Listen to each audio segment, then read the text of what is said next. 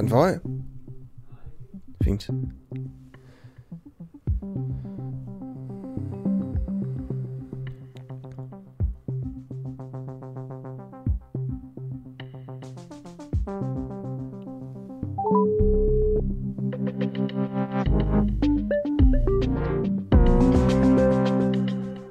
Hallo? Godmorgen. Hej, Clara.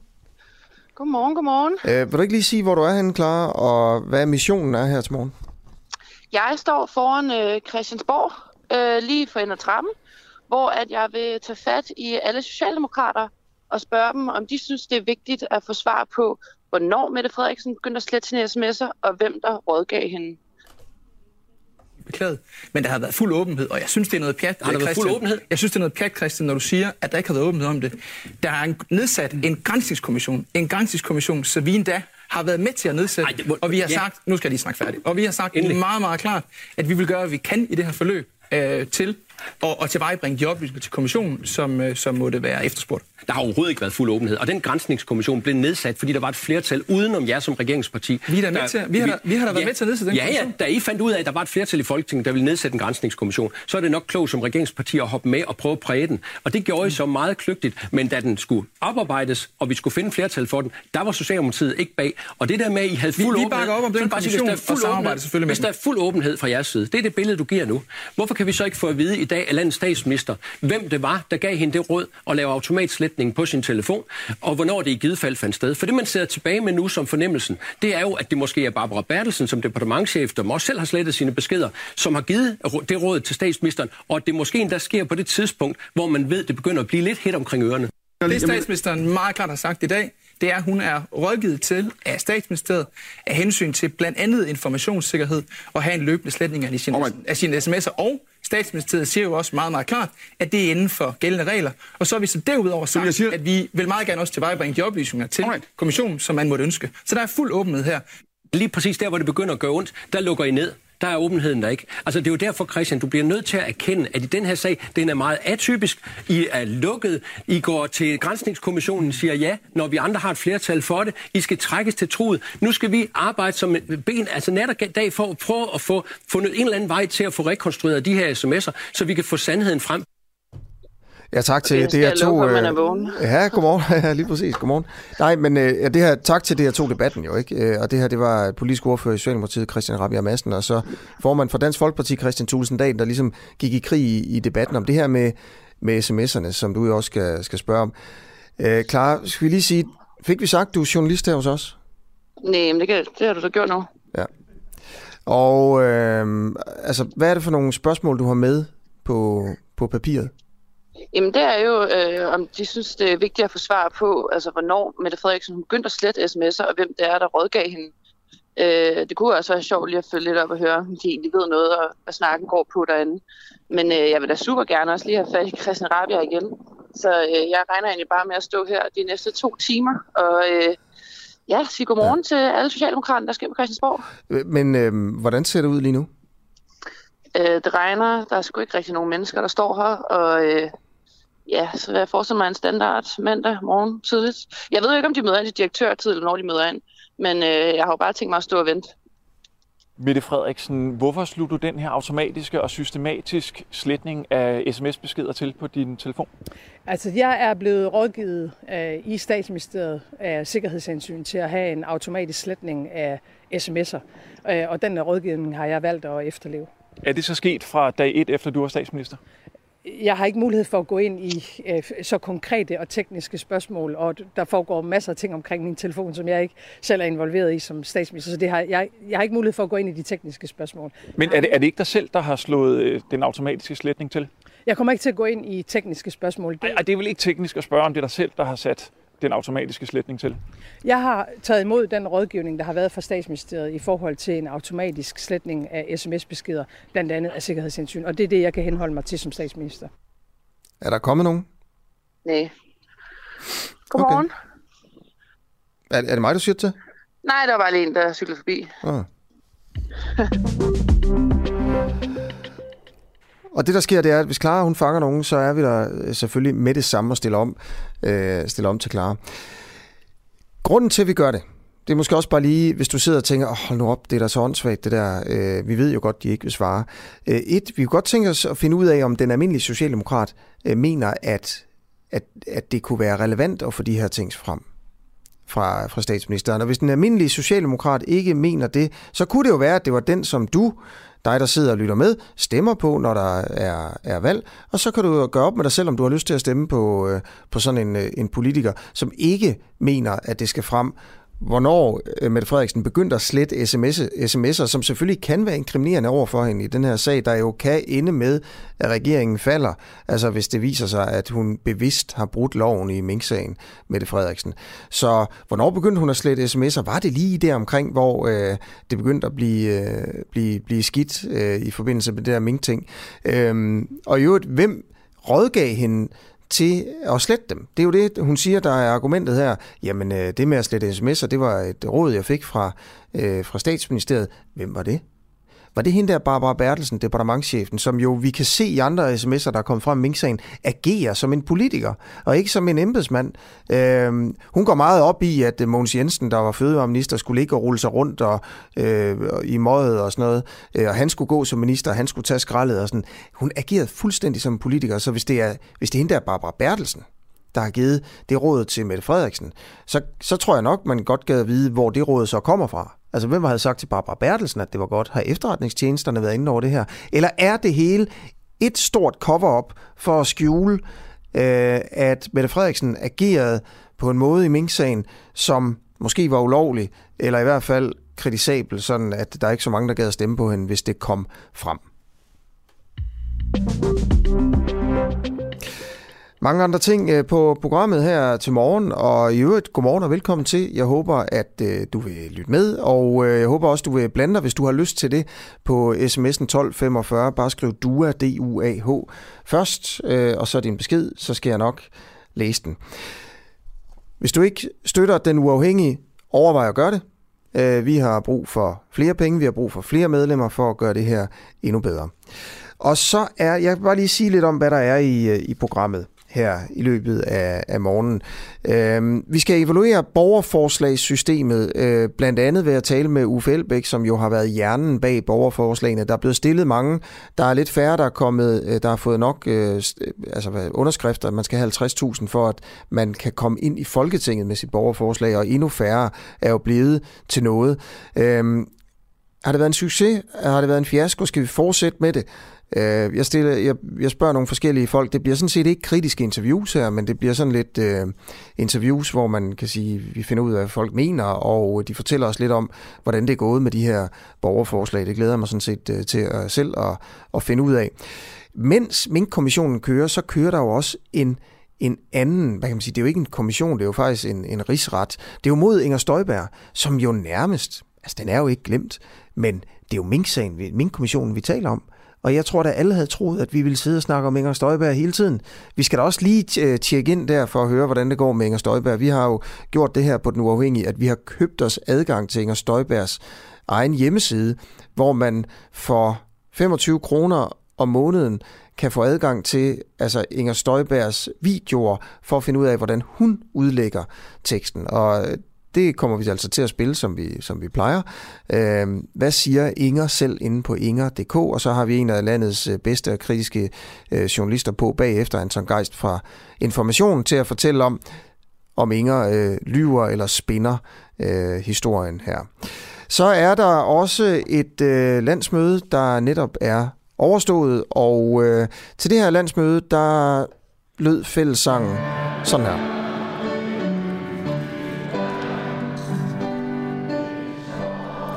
Det er Nye Borgerliges landsmøde, og øhm, vi har et interview med Mette Thiesen fra Nye Borgerlige, som foreslår, at alle folkeskolelærere skal vise Mohammed-tegningen.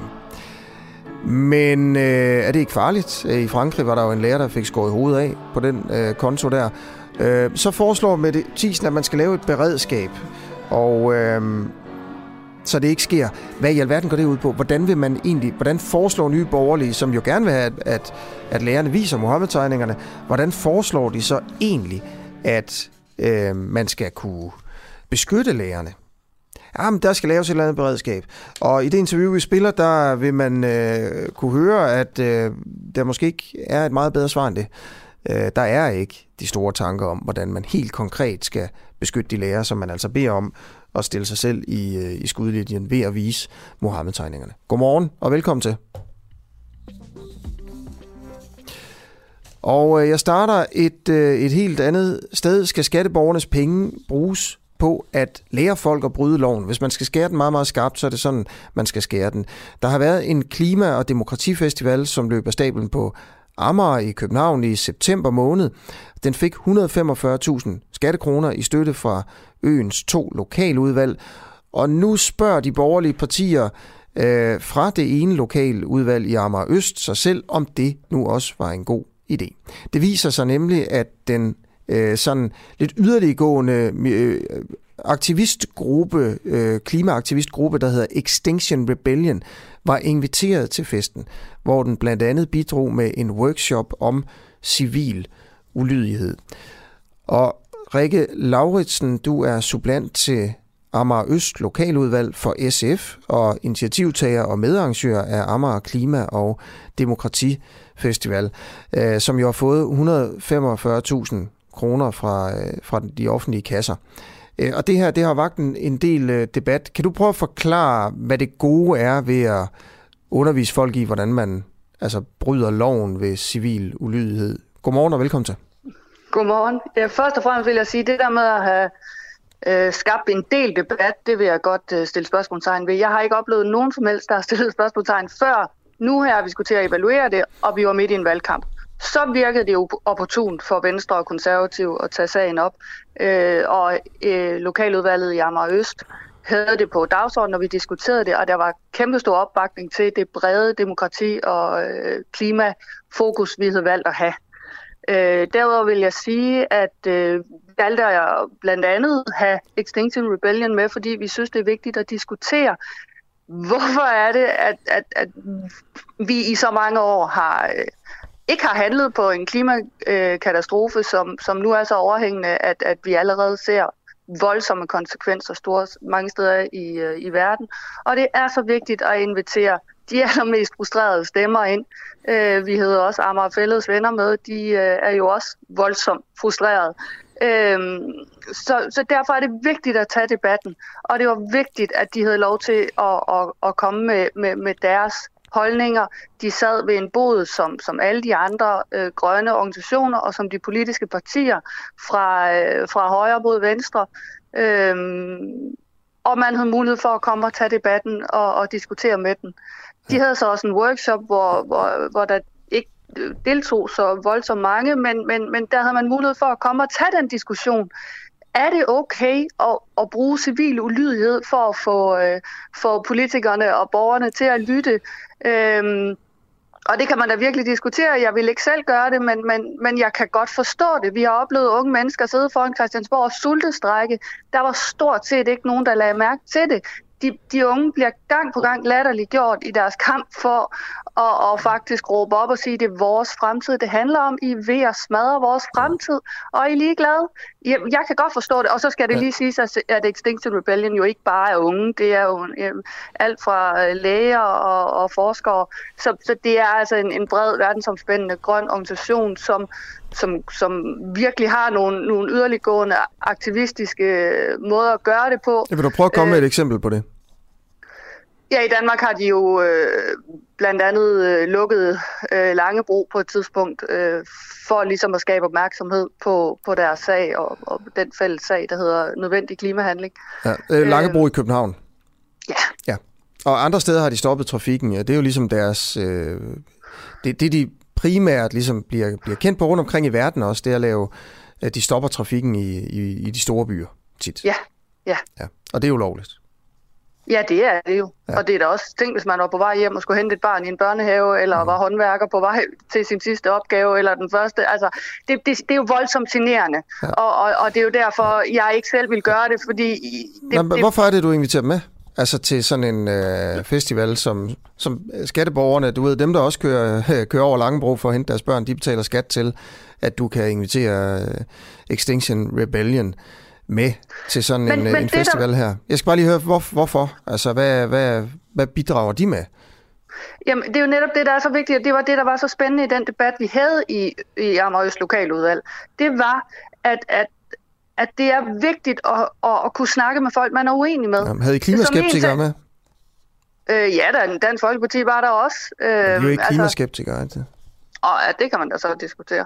Øh, men, øh, men, men der var Altså, men, men målet var jo at diskutere klimahandling, og hvad der skal til for, og, og, og hvad vi hver især kan gøre. Det her, det er så deres bud, øh, som en lille bitte del af alle de andre, der var med. Øhm, og, og som det blev sagt, Greenpeace havde, var jo, skulle også have været med, de blev så syge, så de kunne ikke være der. Øh, de har jo også lavet civil ulydighed igennem mange, mange år, mm. men er jo stadigvæk en respekteret grøn organisation. Øh, og, og jeg tør da slet ikke tænke på, hvor vi havde været i dag, hvis vi ikke havde haft Greenpeace til at sætte fokus på nogle af de øh, kæmpe øh, problemer, vi har haft med miljø og klima.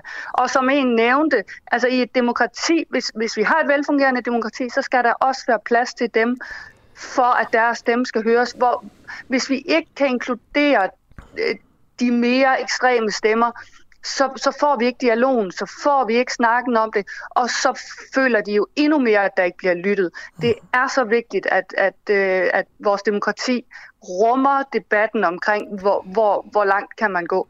Ja. Og jeg oplevede ikke nogen venstrefolk eller konservativ på festivalen, da vi fremlagde programmet, da, da vi ligesom øh, kørte med arbejde. Der var ingen, der kommenterede mm. på det. Det, det, det synes man så nu. Og man kan sige, det er jo ikke ulovligt at smadre vores klode. Altså, vi, vi er på vej mod øh, altså, klimaflygtningestrømme, som, som, som jeg da godt vil se de borgerlige melde ind på, hvordan vi skal ligesom modstå det pres men, men, men så går man amok over en gruppe, som jo på ingen måde, altså de, de underviste ikke i civil ulydighed, de fortalte, hvorfor de mener, at det var nødvendigt. Ja. Øh, at det er nødvendigt. Det kan man, så, så kan man tage debatten. Hvis man ikke er klar til det, så, er det, så kommer man så på bagkant. Det okay. kan man jo vurdere. Bare lige for at sige, Rikke her, du er sublant til Amager Øst Lokaludvalg for SF og initiativtager og medarrangør af den her festival. Lokaludvalgene i København, de er jo indført som sådan nogle nærdemokratiske organer øh, i øh, Københavns Kommune, fordi Københavns Kommune er så stor, og øh, udvalgene består af aktive fra foreningslivet og politisk, øh, partipolitisk udpegede personer. Bare lige for at, at, at, at få det på plads. Øh, hvorfor går du egentlig ikke ind for øh, civil ulydighed, øh, når du sidder og roser Greenpeace for eksempel, for at have sat fokus på noget, der ellers ikke ville være blevet sat fokus på, ved netop at bryde loven. Altså, på en sådan øh, Men jeg sagde heller ikke, at jeg ikke nødvendigvis går ind. Altså, jeg, jeg jo, kan i hvert fald godt forstå det. Men, Men jeg sagde, at jeg vil ikke selv gøre det. Nej, okay. Øhm, synes du, det er okay, at øhm, som SF'er, at øh, de, øh, de bryder loven? For eksempel ved at, ved at stanse trafikken i nogle trafikknudepunkter i myldretiden, for, øh, for at sætte fokus på klimaet? For jeg taler ikke på SF's vegne, jeg taler på min vegne i den her situation, og vi har inviteret den med. Vi, vi legitimerer det ikke, og vi delegiterer det ikke. Nej, nej. ikke. Vi, vi, vi diskuterer det, det var bare, fordi lige før dem. så sagde du, at man skal jo tage debatten. Så tænkte jeg, så, ja, det, tager, ja, vi, så, tager, så, tage så, så tager vi debatten. Synes du, at det er okay, at, øh, at de bryder loven for at sætte fokus på klimaet? Nej, jeg synes ikke, det er okay. Jeg, jeg, jeg, synes jeg du, det er okay, at Greenpeace har gjort det gennem tiderne? Men, men problemet er det her med, jeg kan godt forstå, at man går hen til en olieboreplatform og, og kravler op der. Ja. Men det generer heller ikke øh, folk, der er på vej hjem fra arbejde. Men det generer jo dem, der arbejder på boreplatformen, og det er det der med, hvem er det, der går ud over. Mm. Så derfor det her med, at sætte sig foran en dør til Klimaministeriet, øh, øh, øh, bremse trafikken i, i kvarter, jamen det er der virkelig ikke nogen, der går i stykker af, og det skaber noget opmærksomhed. Jeg kan godt forstå det. Her den anden dag, så stod, jeg kan ikke huske, jeg tror det var fem unge kvinder og skar håret af, ja, om det var foran Christiansborg eller Klimaministeriet. Det, det var jo sådan en, en, en voldsom manifestation af frustrationerne, og det gik ikke ud over nogen. Det er sådan nogle, det kan Nej, jeg forstå, men det er jo heller ikke altså. civil ulydighed, Nej, det og det er der, det, er der det, skiller, det skiller for mig, øh, fordi øh, gør noget, der påvirker øh, der andre er, er grænsen. Men igen, der var ikke nogen, der gik op i, de skar håret af. Der var lige en artikel i politikken, men der blev ikke gjort noget. Da de unge sad og sultestrækkede i en uge foran Christiansborg, folk var fløjtende ligeglade. de blev øh, altså, fuldstændig ignoreret. Så jeg kan godt forstå, at man tænker, okay, prøv at høre, vi, vi, vi gør så meget for at fortælle jer, det er vores fremtid, det handler om. Vi er så vrede og så frustrerede og så kede af det over, at, at I ikke tager os alvorligt. Og, og hvad er det, vi skal gøre? Og så vælger man at gå til yderlighed. Jeg kan godt forstå det. Okay, vel, tusind tak, fordi du vil være med. Jamen selv tak. Ja. God dag. Uh, Rikke Lauritsen, i øvrigt, Rikke, jeg tror, der kommer uh, nye aktioner i den her uge i forbindelse med okay. det her COP over i Glasgow. Tror du ikke det? Med Extinction jo, Rebellion i, i, i de store danske byer, hvor de kommer til at gøre netop det her. Jo, måske. Nej, jeg ved det ikke. Det... Nej, Nå, det ved jeg heller ikke. Okay, have en fortsat god morgen, ikke? Ja, tak i lige måde. Okay. Undskyld, det var altså supplanten til Amager Øst Lokaludvalg for SF og initiativtager øh, og medarrangør af Amager Klima- og Demokratifestival.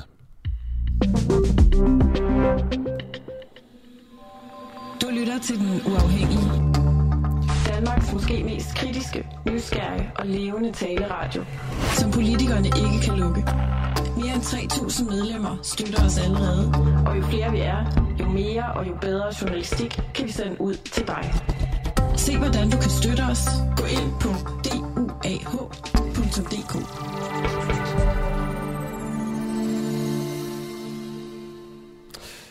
Ja, og klokken den er 20 minutter over 8. Jeg hedder Asger Jul. Øh, det ved jeg faktisk ikke, om jeg lige fik sagt i, i skyndingen. Lige om lidt stiller vi om til Clara, som jo står foran Christiansborg for at se, om hun kan få fat på en socialdemokrat, men, eller to eller tre, det er jo også fint. Øh, men inden da øh, vil jeg gerne lige sætte fokus på borgerforslagene. Er det en god idé med de her borgerforslag? Er det egentlig blevet til noget, eller kan man sige, det har været spild af penge, og at de har været forholdsvis nytteløse? Godmorgen. Godmorgen. Dunja Fuglberg Hansen, jeg tror, jeg fangede dig midt i et host. Ja, det tror jeg også, du gjorde. okay, ja, det gør ikke noget. Hvor, hvor er du henne lige nu? Jeg er hjemme. Ja. Og hvad hedder hunden? Den hedder Coco. Du er forslagstiller til, til, borgerforslag, øh, til, til et borgerforslag, der fik 57.000 øh, støtter, øh, som så ja. blev skrottet. Og vi skal prøve at tale lidt om... Øh, Nej, det er ikke helt rigtigt. Nå, det er ikke rigtigt. Hvad skete der med Nej, det er ikke helt rigtigt. Altså, jeg har et borgerforslag, øh, som er blevet skrottet for et års tid siden, og vi har et borgerforslag, der kører nu med 57.000 støtter. Og det er absolut ikke blevet øh, skrottet endnu. Okay. Øh, det, er, det er på vej ind i Folketinget. Okay, Jamen, så vil vi håbe, at, at det går med det, hvis ja, man selvfølgelig det støtter det. Også. På Alternativets initiativ, der blev borgerforslaget i 2018 lanceret som fænomen. Ja. Øh, formålet er, at sådan nogen som dig, og jo egentlig også nogen som mig, kan præsentere ja. lovforslag for, for Folketinget.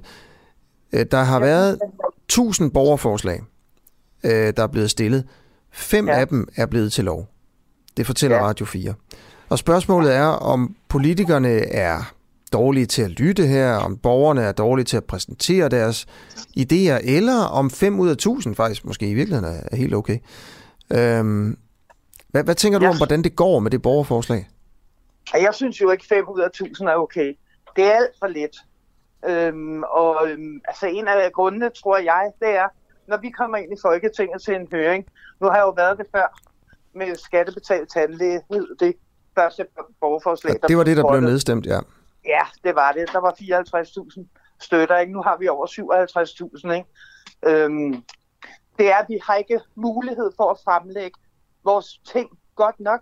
Vi har fem minutter, når vi kommer ind øh, i Folketinget og sidder foran sundhedsudvalget, og det er ikke nok. Altså, vi kæmper og spræller og øh, øh, samler informationer igennem år for at, at få det her til at lyde på den bedst mulige måde, når man skal ind og præsentere det. Og så får man fem minutter med, med, med hvad hedder det, sundhedsudvalget. Og det er ikke nok. Mm. Hvorfor, altså, hvorfor gør du det så igen nu? Fordi jeg vil simpelthen ikke opgive det her. Der er så mange i Danmark, der lider af dårlige tænder og har et dårligt liv. Øhm, og det er ikke rimeligt, at du ikke har råd til at gå til tandlægen. Men det nye, det, det nye borgerforslag, der nu har 57.000 støtter, er det også noget med tænder? Ja, det er det. Ja. Det er tandlæge på lige vilkår som praktiserende læger. Altså, du går op med de sundhedskort, og så kommer du til tandlægen. Lige så du gør hos en læge. Okay. Og så er det ikke noget, man sådan, hvor man skal have penge op af lommen? Nej, præcis. Altså, det, det er jo det, der gør, at mange mennesker ikke har råd. Øhm, altså, Ja. Øh, nu, nu siger du, når, når, du, når du snakker om det her... Ah, undskyld, jeg afbryder. Du siger du, når du ja. snakker om det her borgerforslag, så siger du vi.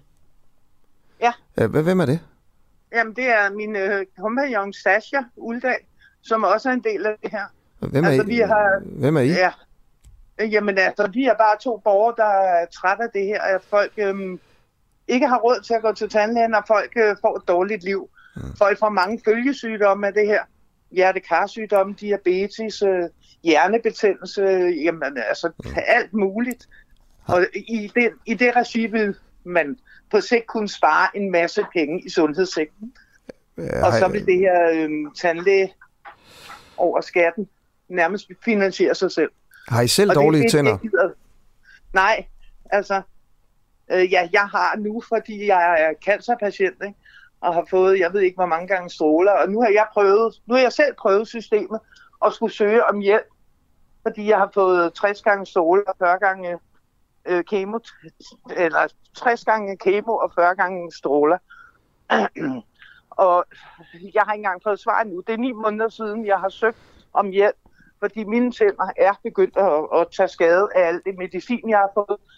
Øhm, og sådan nogle ting. Ikke? Mm. Og det er der, folk kommer til at gå galt i byen.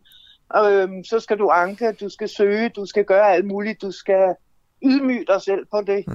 værste, i værste skuffe. Donja, Donja lige her til sidst, øh, hvis der nu er nogle politikere, der lytter med, det er der jo, det ved vi. Det håber øh, vi. Hvad, hvad, hvad, hvad skal de så lave om, sådan at den her ordning kommer til at fungere bedre for dig? Men vi skal jo fjerne alt det byråkrati, der er omkring at søge. For eksempel, hvis du er SU, og du er øh, kontanthjælpsmodtager, du er på overførselsindkomst af en eller anden art. Ved du hvad, hvis vi får lavet deres tænder, de mennesker, så kan de komme i arbejde. Mange af dem har ingen arbejde, fordi deres tænder er for dårlige. Mm. Og de bliver syge. De skal prøve at, at, at gøre noget for de mennesker her. Og det nytter ikke noget, de siger, at vi tager de hjemløse, og vi tager skolebørnene fra 18 til 25 år. Det er jo ikke dem, der har dårlige tænder. Jeg er selv 54. Min skoletandlæge har udboret alle mine tænder, da jeg var barn. Ja. Altså, det er jo os, vi skal have fat i, os. Ja. Det, nytter jo ikke noget, de tager de unge, og, og, og, og så kun ikke kun i gåsøjne, fordi selvfølgelig skal de hjemløse også lave deres tænder. Ja. Alle skal lave deres ja. tænder. Donja, Don, Donja Fogelberg Hansen, uh, tusind tak, fordi du vil være med her til morgen. Selv tak. Held og lykke med dit uh, borgerforslag. Ja, tak skal du have. Der er jo op ad bakke det her. Men det går.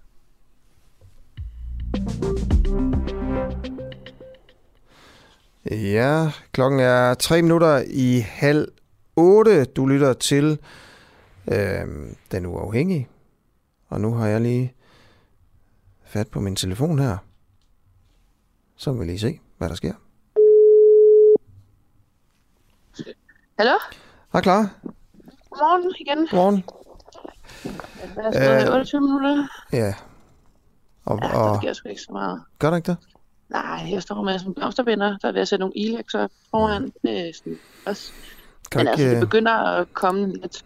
Du kan jo øh, spørge blomsterbinderen måske. Jamen, skal jeg lige spørge hende? Ja. Yeah. Okay, ved du hvad, det kan jeg godt lide. Må jeg lige spørge om noget?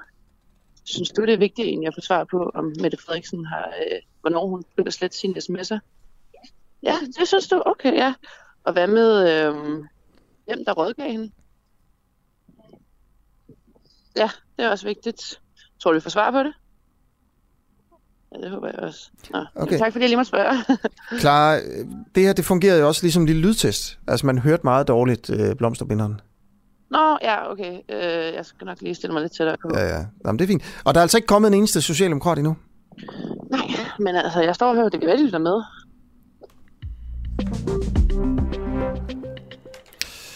Ja, det er altså Clara Vind, som øh, er til stede foran øh, Christiansborg øh, hele morgenen ved den store trappe, som man måske kender fra, øh, fra tv, øh, for simpelthen at prøve at, at fange en eller anden socialdemokrat, bare for at høre, om de synes, øh, dem vi så øh, kommer, måske kommer til at interviewe, om det er vigtigt at finde ud af, øh, om Mette Frederiksen, øh, hvornår hun begynder at slette sine sms'er, og hvem der ligesom rådgav hende til at, at gøre det. Øh, vi, vi mener jo her på Den Uafhængige, det er selvfølgelig er vigtigt, det, det er der mange redaktioner i Danmark, der mener, det er vigtigt at blive ved med at sætte øh, fokus, øh, have fokus på den her sag. Vi mener også, det er vigtigt at få politikerne hele tiden til at opdage og være opmærksomme på, at vi faktisk er nogen, der synes, at øh, det her det er nogle vigtige spørgsmål at få svar på. Derfor er vi der. Der er ligesom to ting i det. Det ene er, at vi vil gerne finde ud af, hvad vores politikere egentlig mener, om de taler udenom, eller om de siger, det vil jeg faktisk slet ikke vide, eller om, om man måske har en socialdemokrat, der siger, jeg kunne faktisk godt tænke mig at vide det. Øh, det er ligesom den ene ting, så ved vi jo, hvem vi skal stemme på, hvem vi ikke skal stemme på. Det andet er, øh, at vi egentlig gerne ligesom vil, vil være der, for at sætte fokus på, at, øh, at, at vi holder øje med dem.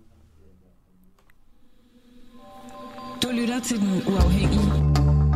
Danmarks måske mest kritiske, nysgerrige og levende taleradio. Som politikerne ikke kan lukke. Mere end 3.000 medlemmer støtter os allerede. Og jo flere vi er, jo mere og jo bedre journalistik kan vi sende ud til dig. Se hvordan du kan støtte os. Gå ind på duah.dk.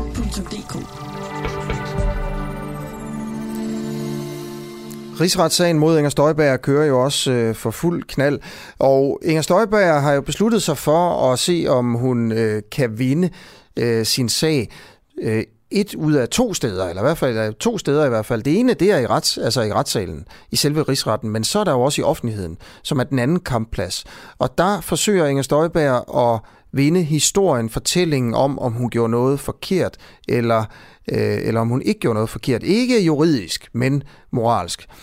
Øh, og derfor, det er sådan, vi følger den her sag også. Vi prøver at følge den øh, begge steder.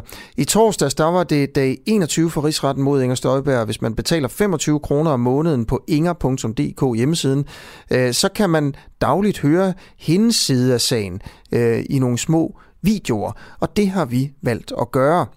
Og i videoen fra i torsdags, øh, der siger Inger Støjberg, at der sprang en bombe i rigsretten da Nina Holst Christensen, kommitteret i Justitsministeriet, afgav vidneforklaring om øh, et famøst ministernotat. Nu kommer jeg til at spille først Inger Støjbergs forklaring, hvor hun altså forsøger at vinde fortællingen om, at øh, om hvad der skete i forbindelse med øh, øh, adskillelsen af, af de her øh, de her gifte par fra fra Syrien, hvor hvor øh, hvor af nogle var øh, mindreårige, øh, eller hvor øh, kvinderne var mindreårige, øh, der gjorde Inger Støjberg det, at hun adskilte dem alle sammen med, med et Alexanderhug.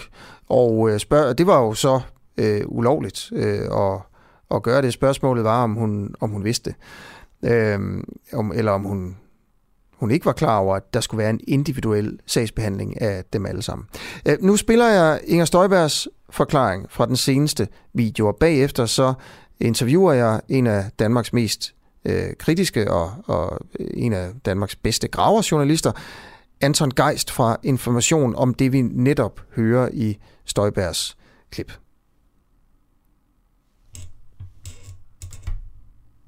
Nu finder jeg lige frem to sekunder. Så blev det dag 21 i rigsretten, og efter min mening, så sprang der en bombe derinde. Det, der sker, det er, at det første vidne, der er inde, er, hvad man må betegne som kronjuristen i Danmark på det her område, Nina Holst Christensen. Hun arbejder op i Justitsministeriet, og hun sad stille og roligt og gav sin forklaring på, hvordan tingene hænger sammen. Hun kunne fortælle, at øh, den 12 februar, nu skal man lige holde øh, tungen lidt lige i munden, men den 12. februar, der har hun besøg af Jesper Gori og af Lykke Sørensen, altså jo i virkeligheden de to, som er de primære øh, i forhold til at udfærdige og udarbejde det her ministernotat, som jo har været vendt så mange gange. Ministernotatet godkender jeg jo som bekendt den 9. februar om eftermiddagen. Men den 12. februar er øh, de så til møde hos Nina Holst Christensen, øh, og der nævner de intet om det her notat. Tværtimod, så kan Nina Holst Christensen, hun kan sige til dem, at øh, at der er altså øh, ret altså mange undtagelser, der skal gøres efter hendes mening, øh, når man tager de her barnebrud. Nu skal man lige huske på, at det notat, som jeg godkender den 9., levner jo ikke øh, rum for særlig mange undtagelser. Og det er sådan, at alle kan adskilles, og hvis de ikke kan adskilles, så kan de i hvert fald adskilles, eller på hver sit center, så kan de i hvert fald adskilles, så de bliver adskilt på samme øh, center, altså øh, asylcenter. Det er hun nu kommet frem til, at det kan man ikke. På det møde, der nævner øh, de to embedsmænd fra mit ministerium intet om det notat, som jeg har godkendt tre dage før. Siden da er der jo ikke rigtig nogen, der har set noget til det her notat. Øh, Jesper Gore siger selv øh, i sin vidneforklaring, at for ham er det dødt og borte. Lykke Sørensen tager afstand til øh, notatet, og ingen ud over mig, der jo godkendte det, departementchefen, der jo også troede, det var godkendt, Line Skytte Mørk Hansen, der jo også mente, at det var godkendt, Mark Thorsen, der jo også mente, det var godkendt. Men, men de, der ellers sidder omkring, altså oppe i øh, det, der hedder udlændingeafdeling, de nævner ikke notatet. Og det er jo også sådan, at da ombudsmanden får sit materiale, da han indkalder masse materiale fra ministeriet, der får han godt nok notatet, men han får det jo tilsendt som vedhæftet fil. Der er ingen, der vil være ved det her notat mere.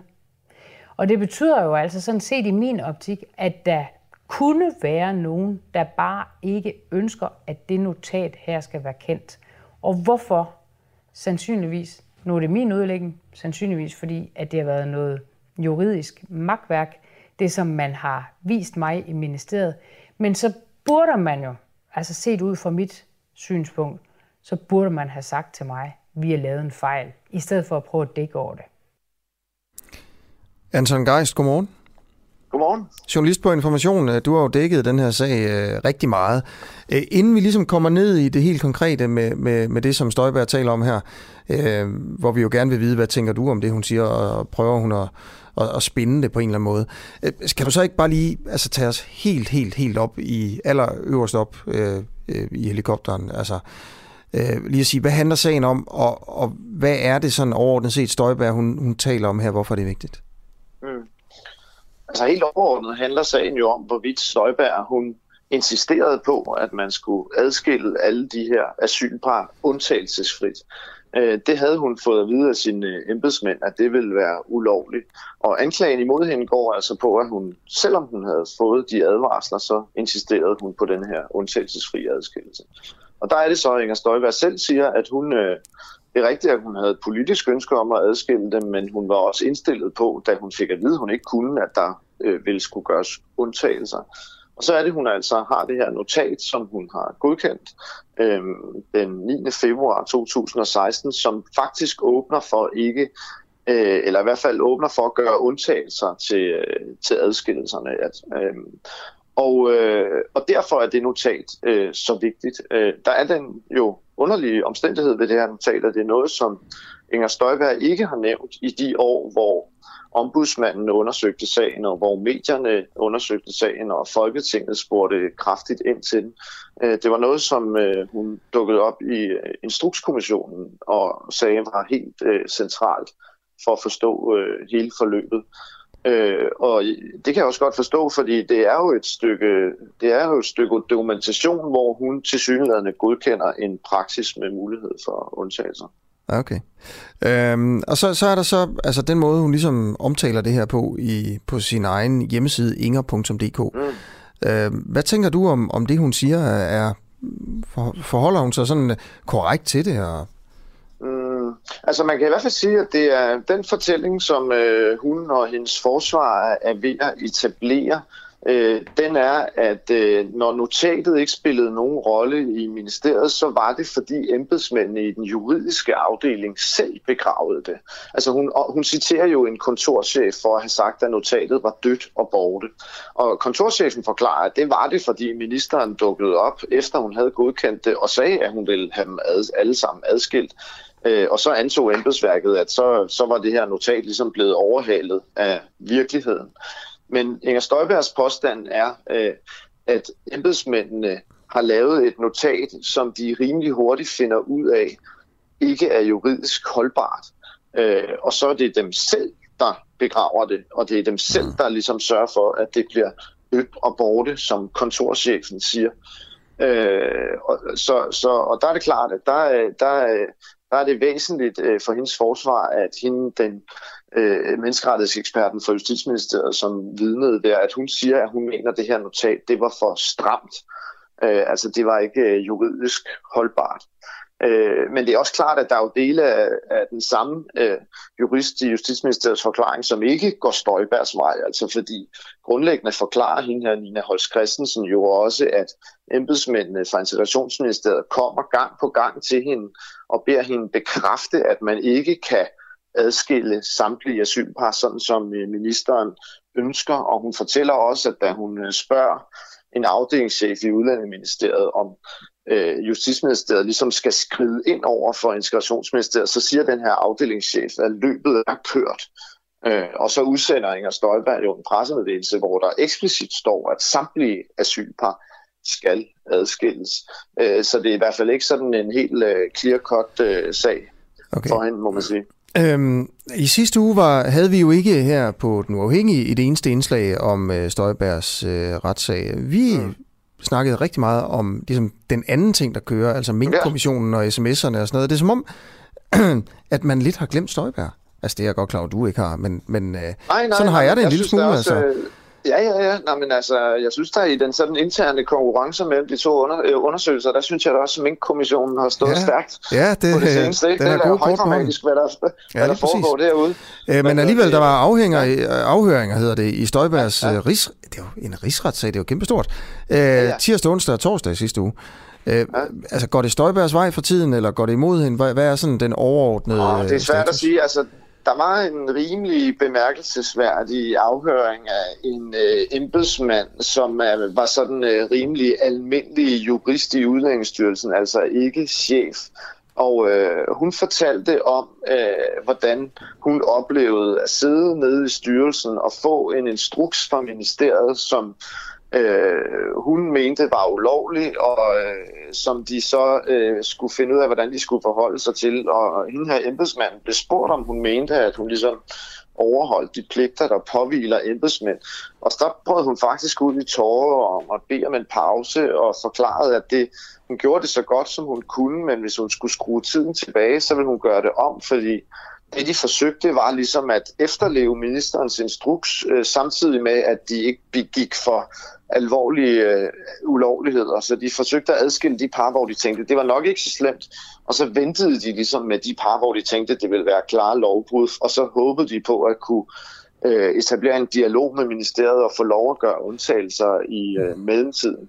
Øh, og det var jo et, øh, det er jo et interessant vidneudsagn at høre fra en, sådan en helt almindelig embedsmænd, hvordan, man, hvordan er det at sidde i en styrelse og blive pålagt noget, som man i hvert fald selv mener er en øh, ulovlig ordre. Okay, Anton Geis, tusind tak, fordi du vil være med endnu en gang, journalist på Information. Ja, ha' det godt, du. Det er godt. I lige måde. Hej.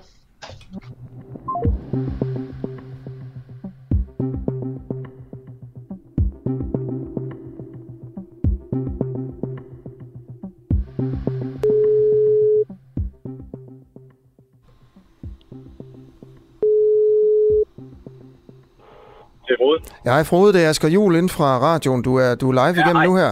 Det, ja, hej. Det, det er bare lige, du skulle have været klokken, øh, klokken 8, Frode. Ja, lige nøjagtigt, ikke? Ja. ja. Hvordan er det? Hvordan ser det ud? Jamen altså, jeg, jeg ringede lige her før og sagde, at jeg er der øh, omkring 20 minutter over. Nå, okay. Øh, ja. Og, Hvordan er ledet? Og er hun, er, er hun med i dag? Ja, det er hun. Ja, det er godt. Det er hun. Det, ikke? Jamen, så ses vi 20 år. 20 år 8. Ja, ja, det er omkring, som den ligger lige nu, ikke? Men øh, jeg har aldrig brugt så meget tid på at komme. Altså, jeg fra mit hjem og ud til Torstrup har jeg brugt en time og 20 minutter. Det vi... plejer jeg at bruge 50 minutter på. Vi ses, Frode. Det gør vi. Ikke? Det er godt. Hej du. Du lytter lige nu til Den Uafhængige. Danmarks måske mest kritiske, nysgerrige og levende radio. Hvis du har en god idé til en historie, så skriv til os på Facebook eller send os en mail. Adressen finder du på hjemmesiden.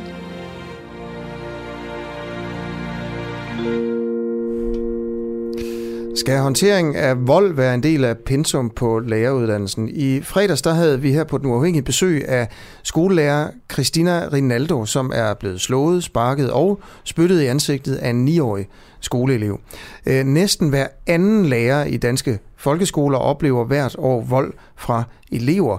Det viser en ny undersøgelse som ikke er blevet offentliggjort endnu, men som faktisk er blevet, hvor konklusionerne er blevet afsløret for Folketingets politikere. Øh, og jeg har været inde og se øh, den her video, der er fra, fra øh, samrådet i Folketinget, og det er rigtigt nok, øh, det står forskeren simpelthen og siger, øh, jeg mener det er 45 procent, øh, altså næsten hver anden lærer i de danske folkeskoler er blevet slået øh, det seneste år af elever, det viser en, øh, en ny undersøgelse.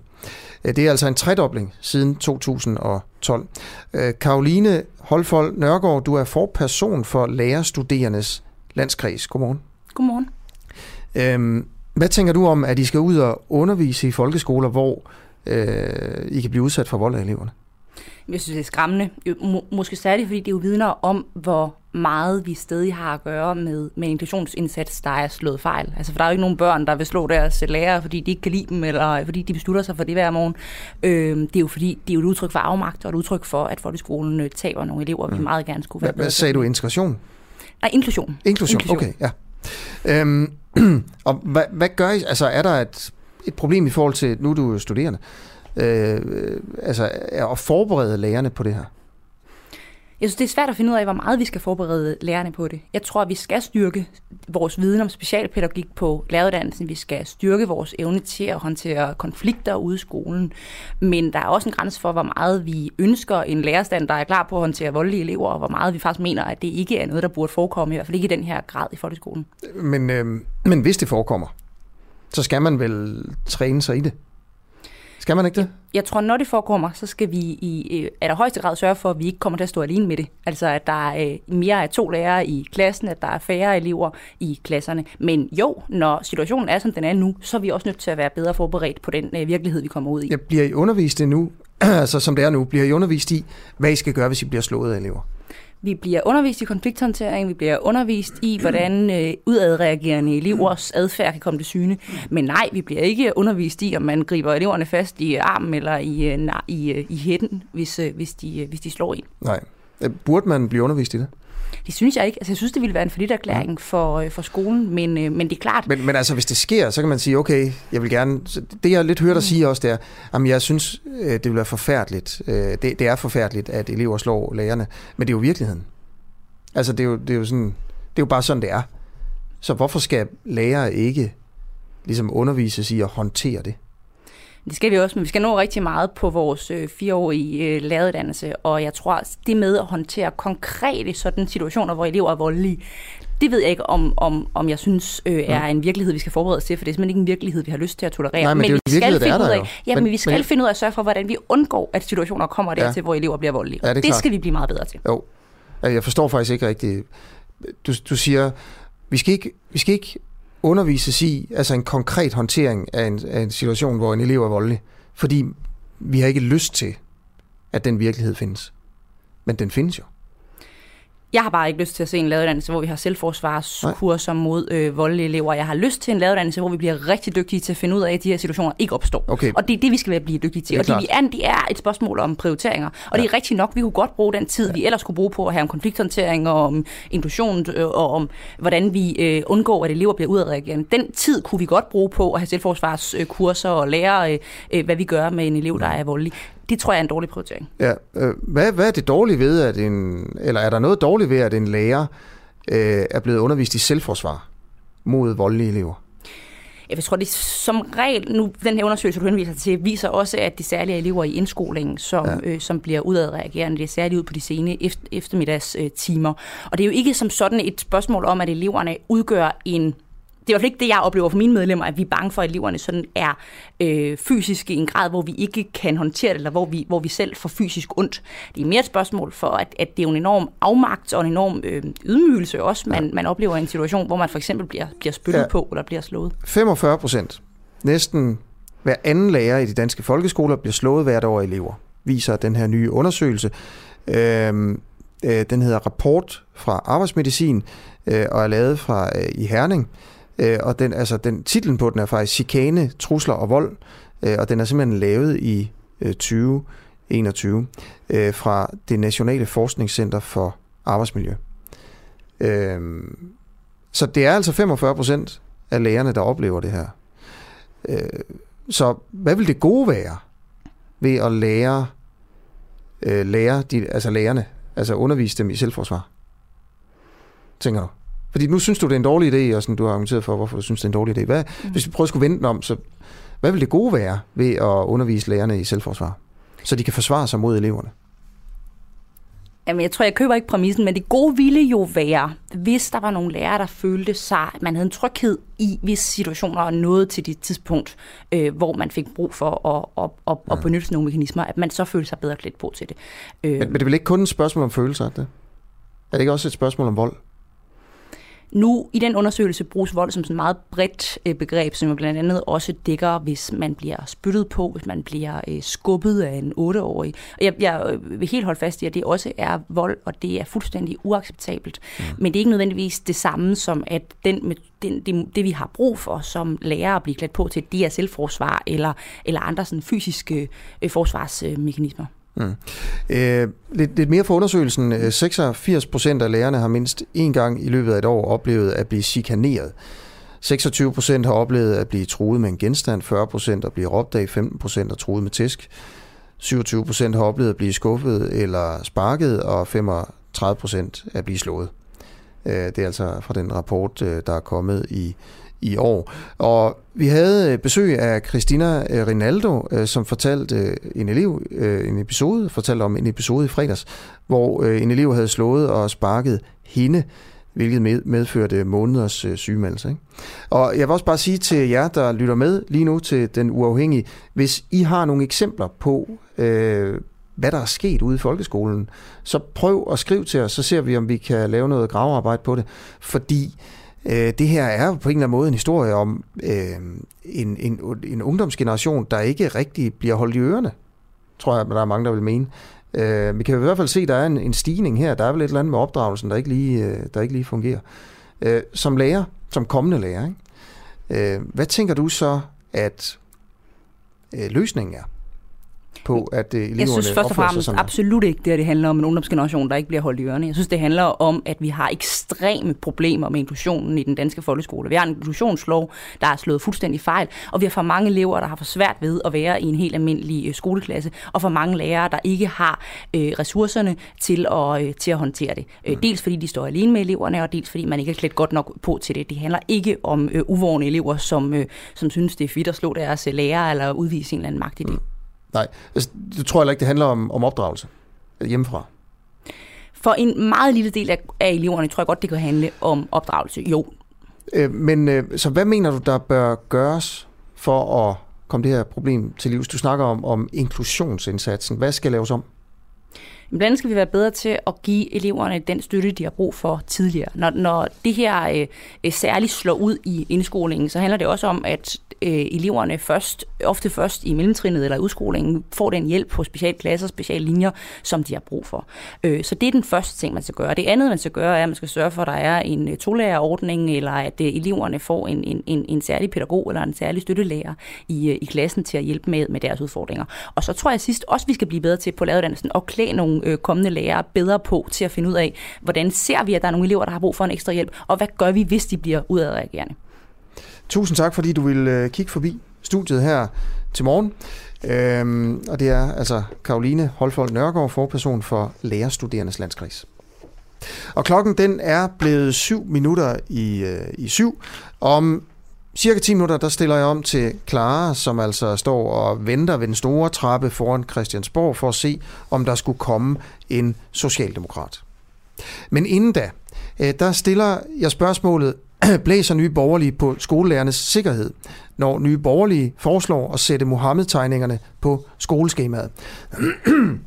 og øh, Spørgsmålet her bliver stillet, fordi øh, de borgerlige partier foreslår at udarbejde undervisningsmateriale, hvor Mohammed-tegningerne indgår.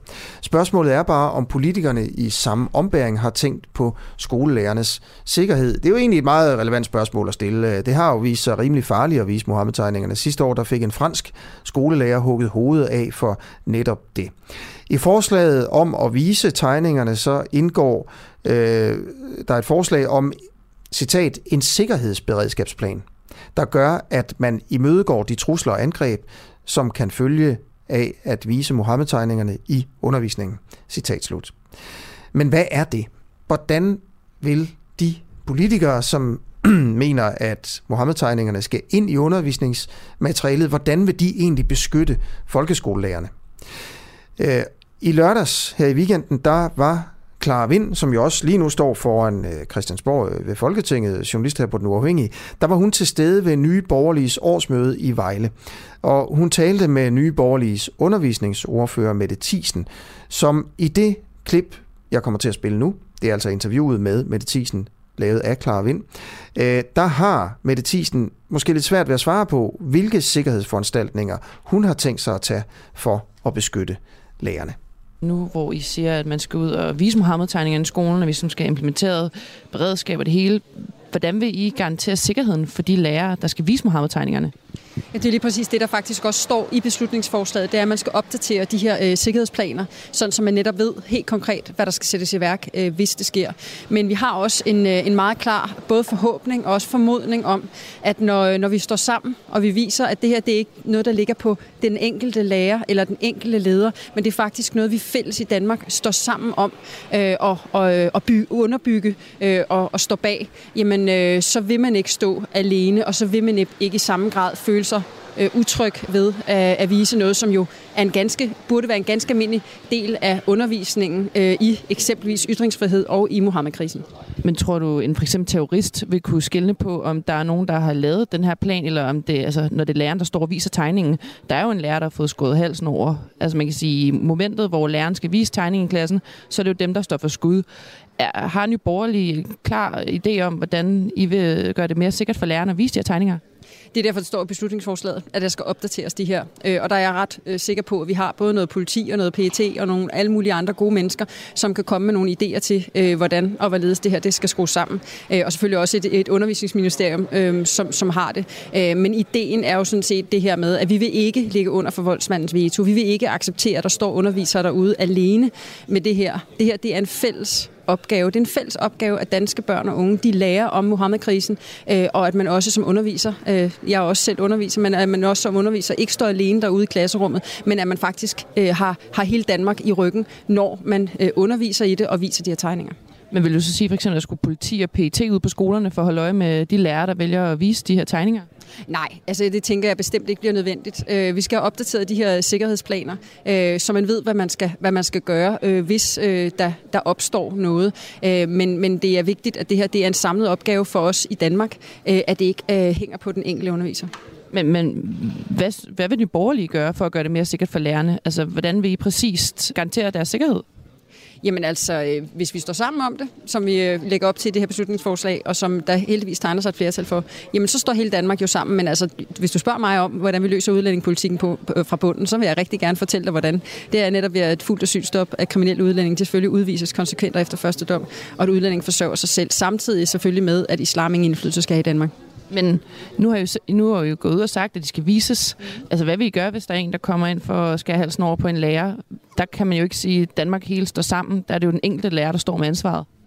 Jamen, det vil det jo altid være, når, når man underviser. Men, men sådan som det er i dag, øh, der er det alene den enkelte lærer, alene den enkelte leder, som tager beslutningen om, at det her, nu lægger vi, vil vi gerne lægge det over til, at det er noget, vi samlet i Danmark siger, vi, det, vi skal selvfølgelig undervise i de her tegninger, så det er alle lærere, alle lærere, der får det samme materiale.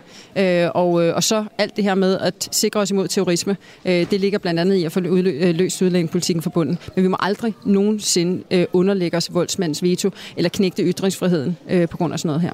Men jeg synes ikke helt, du svarer på, hvordan man kan sikre den enkelte lærer. Altså, hvordan vil Nye Borgerlige gøre det mere sikkert for læreren at vise de her tegninger? Det kan jo ikke, øh, hele Danmark står jo ikke bag den lærer, hvis der kommer nogen hen for at forsøge at skære halsen over på personen. Der står læreren jo alene med ansvaret. Hvordan vil I gøre det mere sikkert for den lærer?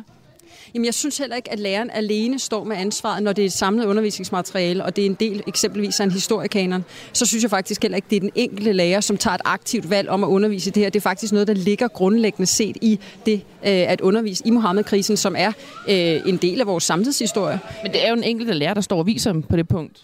Jo, men det, du, du er nødt til at se på, hvordan det er i dag. I dag der er det et aktivt valg, om man vil vise det. det, det hele ideen med det her, det er, at det er noget, vi som politisk tager ansvar for, at det her skal være en del af eksempelvis, det kunne være en historiekanon, øhm, at, at man skal selvfølgelig kunne undervise i Mohammed-krisen, vise Mohammed-tegningerne uden øh, det her. Så det her, det er jo et, et skridt i, i, i en retning af, at øh, vi sikrer, øh, at underviserne og lederne ikke står alene derude, men du har fuldstændig ret i, at der er jo selvfølgelig rigtig mange andre ting i at sikre, at, øh, at, øh, at der ikke er øh, voldsparate muslimer, som, øh, som overfalder øh, eksempelvis øh, lærere, som man så i Frankrig med Samuel Paty. Så udover at gøre det til en del af, af pensummet, så har I ikke en konkret plan for, hvordan man kan sikre lærernes egen beskyttelse, når de viser de her tegninger? Nej, men det er jo derfor, vi har skrevet ind i beslutningsforslaget, at øh, man skal opdatere de her sikkerhedsplaner. Men I har ikke en idé om, hvad der skal stå i de sikkerhedsplaner?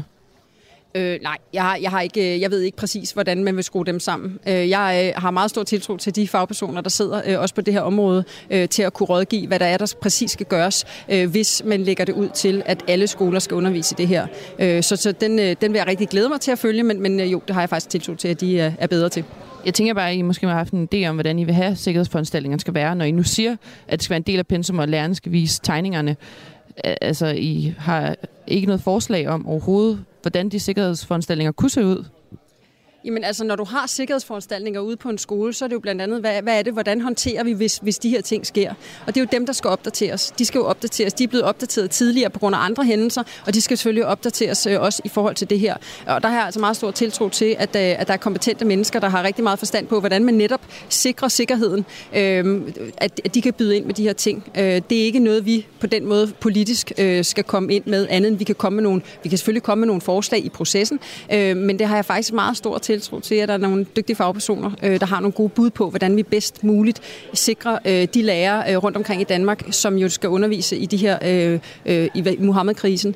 Øh, men det, der er vigtigt for os, og det, der heldigvis også er rigtig vigtigt for en, en samlet øh, blå blok, øh, det er, at, øh, at vi sikrer, at det ikke er den enkelte lærer, der står med hele ansvaret. Det er ikke den enkelte lærer, der aktivt tager et valg om, at nu skal man undervise det her. Det er faktisk øh, hele Danmark, der står bag, at alle lærere øh, skal undervise i det her.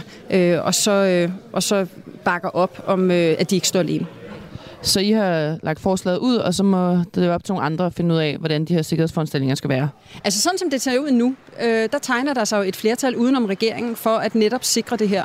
Øh, og det er jeg jo rigtig, rigtig glad for. Øh, det skal jeg være ærlig at sige. Øh, desværre så var der jo ikke øh, flertal sidst, da vi havde det som vedtagelsestekst. Nu er vi stillet som beslutningsforslag, øh, og vi kan se på baggrund af, at, at SF jo sagde det på deres øh, landsmøde, at, øh, at de også ville sikre det her. Ja, det var altså Mette Thiesen, der blev interview fra Nye Borgerlige, som blev interviewet af journalist Clara Vind. Klokken er lidt over 8, og øh, der er selvfølgelig også ting og sager, der sker ude i verden. Jeg kommer lige til at opdatere øh, dig, der lytter med på de store nyheder øh, i dag. En fra Danmark, øh, og det er egentlig bare en, en lille historie om, øh, om nogen, der mens vi andre sover faktisk... Øh, gør en kæmpe forskel. Der sad en dame øh, i dag og tog opkald for første gang øh, om natten på børnetelefonen. Øh, det er nemlig første gang, at den har haft døgnåbent, og det vil sige, at fra i dag, der ringer børn og unge ikke forgæves, hvis de ringer til børnetelefonen om natten. Øh, man har altså åbent fra 2 til 7, og hvad sker der så om natten, når man sidder og tager ved en telefon, som børn kan ringe til, hvis de har det svært? Øh, det finder vi ud af her lidt senere i udsendelsen. Jeg taler med, øh, med børnetelefonen, øh, direktør Rasmus Kjeldal fra, fra Børns Vilkår, øh, om hvad der så skete i nat. Øh, det man jo sådan øh, ved ellers, det er de tidlige morgentimer og, og sådan lidt så sent, sent om aftenen, så bliver det værre. I øh, politiet, der har, eller i Brasilien, der har politiet dræbt 25 mistænkte bankrøvere. Det er jo alligevel øh, øh noget. Altså, de skulle have dræbt simpelthen. En politistyrke i Brasilien oplyser, at den har dræbt 25 formodede bankrøvere, som havde planlagt et bankkup i byen øh, Varginha i det sydøstlige Brasilien. Øh, det siger en tals kvinde for militærpolitiet i delstaten. Øh, hun fortæller, at det er den største operation nogensinde mod de stærkt bevæbnede bander, som altså er specialiseret i bankrøverier. Og her må man bare sige, at Sydamerika simpelthen øh, på en eller anden måde minder om det vilde vesten, som det var for 100, 100 år siden. Øh, der blev under aktionen beslaglagt våben og sprængstoffer og skudsikre veste. For to måneder siden blev der detoneret sprængstoffer og taget gisler under bankrøverier i samme område af Brasilien.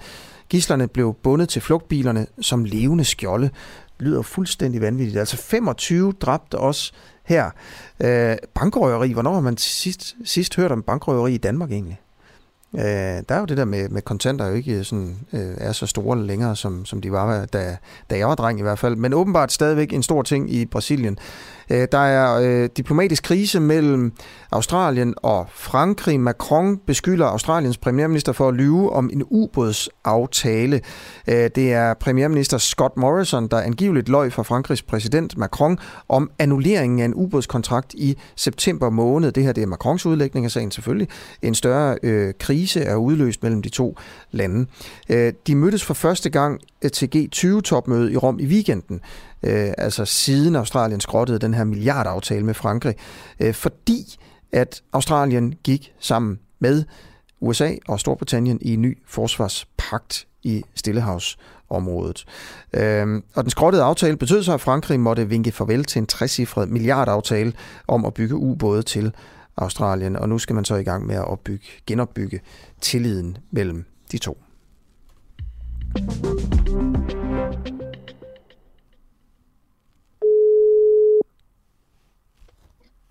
Ja, hallo? Ja, hallo? Hallo, hallo? Hej, Clara. Øh, Hej. Øh, vil du bare lige til nye lytter sige, hvor du er og, og hvorfor du er der? Jeg står foran Christiansborg, hvor at jeg prøver at fatte på alle socialdemokrater og spørge, om de synes, det er vigtigt at få svar på, hvornår Mette Frederiksen begynder at slette sine sms'er, og hvem der rådgav hende. Øhm, lige nu er der politi, der står her, fordi der er åbenbart nordisk råd i den her uge. Mm. Jeg spurgte, hvem de ventede på, og de siger, at det kan både være ministre, og det kan også være andre fra nordisk råd. Jeg har lige fanget Rasmus Stocklund no. øh, og spurgt ham, øh, men han henviste til den politiske ordfører, og da jeg så sagde, hvad synes du, Rasmus? sagde han, du skal til at forstå, at der er forskel på, hvad en ordfører skal snakke om, og henviste igen til Christian Rabia. Ja. Øh, der er kommet en sms øh, fra Dorte. Måske skal reporteren, det er jo dig, klar, flytte dig til mm. parkeringspladsen. Folketinget ja, ankommer, sikkert i, de ankommer sikkert i varme biler. De kører kun på cykel, når de skal vise sig frem i pressen. Øh, og parkeringen har de jo sørget for til sig selv. det er en kritisk lytter her. Ja, de skal ikke øh, køre rundt i timer for at finde en p-plads, øh, og de skal sikkert heller ikke betale for det, skriver Dorte. Det er så måske... Men, men pointen er bare, at der måske er et andet sted, hvor de ligesom kører ind. Ja, men det havde jeg også tænkt. Men hvis nu, at der er ministre, der kommer sådan råd, så holder de jo foran her, ah, ja. siden der også står politi. Og jeg tænker bare, det kunne sgu da være meget fedt, hvis man lige kunne få fat i en minister. Mette Frederiksen, hvorfor slog du den her automatiske og systematisk sletning af sms-beskeder til på din telefon? Altså, jeg er blevet rådgivet uh, i statsministeriet af sikkerhedshensyn til at have en automatisk sletning af sms'er. Uh, og den rådgivning har jeg valgt at efterleve. Er det så sket fra dag et, efter du var statsminister?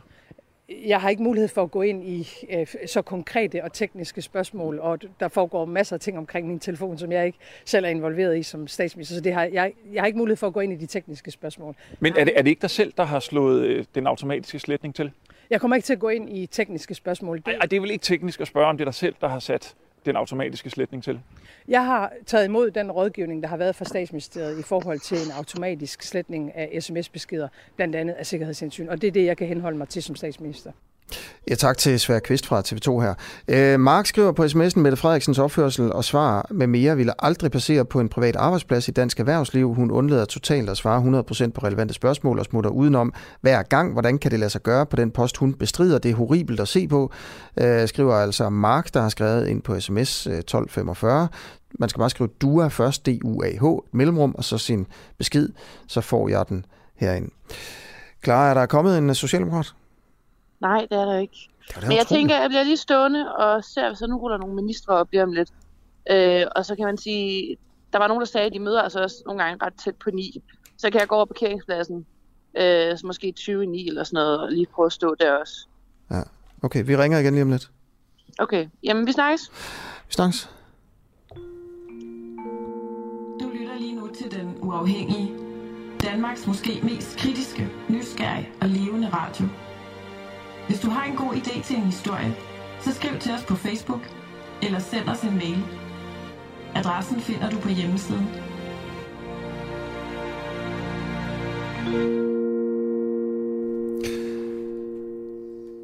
Vi har fulgt sagen om Frode. Hvis thailandske kone blev smidt ud af Danmark og øh, kom på et udrejsecenter, fordi at, at øh, altså, der var en teknisk fejl med en lejekontrakt, de havde lavet. Hun har ikke lavet noget decideret ulovligt. Øhm, de har altid betalt deres husleje, og hun har været her i mange, mange år. Men Frode øh, stod altså til at miste sin, øh, sin, sin kone, øh, fordi hun skulle til Thailand på grund af en, en meget lille teknikalitet i en lejekontrakt. De hårde udlændingregler i Danmark har altså i det her tilfælde nogle meget negative konsekvenser for, for nogle mennesker, som vi har sat fokus på her de sidste par uger. Og hun burde egentlig være blevet sat på et fly her i weekenden, øh, Juvadi. Men Ja, der er et men. Og det men, det kommer lige om 10 minutter. Frode er på vej herind igennem morgentrafikken. Mener regeringens støttepartier, at statsministeren har svaret fyldsgørende på journalisters spørgsmål om de slettede sms'er? Øh, det her det er et vigtigt spørgsmål, fordi øh, støttepartier for en regering skal jo selvfølgelig holde en regering i ørerne. Øh, det skal alle partier i Folketinget, men især støttepartierne, som jo kan rive tæppet væk under regeringen og har mere magt. For eksempel har enhedslisten mere magt end, end Venstre i forhold til, øh, til regeringen nu her, fordi Mette Frederiksen jo sidder på enhedslistens øh, mandater. Øh, så hvad mener støttepartierne egentlig om den her sms-sag? Det synes jeg er rigtig interessant. Statsministeren og hendes nærmeste ansatte har slettet sms'er i perioden op til den ulovlige aflivning af danske mink. Det kom frem i sidste uge. Hvem har opfordret statsministeren til at slette beskederne? Hvornår skete det? Hvorfor gjorde hun det? Det har regeringen haft svært ved at svare på i dagene efter de her afsløringer. Øh, jeg har netop spillet et klip fra TV2, hvor en reporter øh, ikke kan få nogen svar fra statsministeren, fordi hun siger, at det er en teknisk øh, sag. Peter Velblund, du er corona-ordfører og medlem af Folketinget for Enhedslisten. Godmorgen. Godmorgen. Hvad mener du om, hvad kan man sige, om den måde statsministeren og de andre fra Socialdemokratiet svarer på i den her sag? Ja, det, jeg tror, det vil være en underdrivelse at sige, at de svarer fyldskørende. Uh, altså, jeg forstår ikke helt uh, kommunikationsstrategien fra, fra, fra hverken regeringen eller statsministeriet i, i den her sag, fordi det burde jo være forholdsvis enkelt at oplyse om, hvornår man har uh, indført den her praksis, og, og, og hvem der har iværksat den. Uh, så, så der må vi jo bare konstatere, at det, det har regeringen ikke svaret på endnu i hvert fald, uh, og det er klart, det er så noget af det, vi prøver på at få dem til at, at svare mere fyldskørende på. Ja.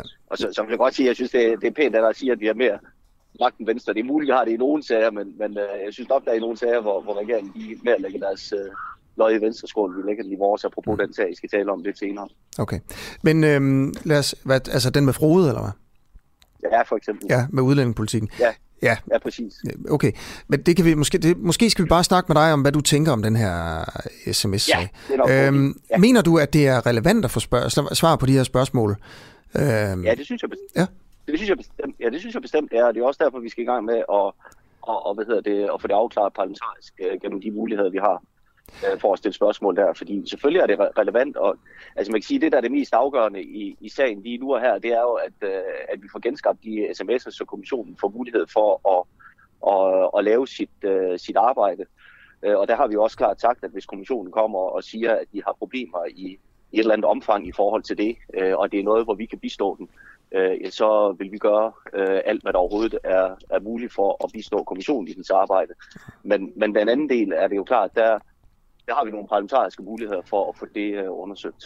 Okay. Hvorfor, lad os prøve, altså, hvorfor er det vigtigt at finde ud af, hvornår Mette Frederiksen begyndte at slette sine sms'er systematisk? Øh, vi ved jo, at hun har gjort det. Øh, og øh, så hvorfor er det vigtigt at finde ud af præcis, hvornår hun gjorde det? Ja, altså det helt centrale, det er jo at, at, få, at få sikret, at den praksis bliver ændret. Øh, men derfor er det klart, man skal jo også kunne svare på, hvornår man gør det, og hvorfor man gør det.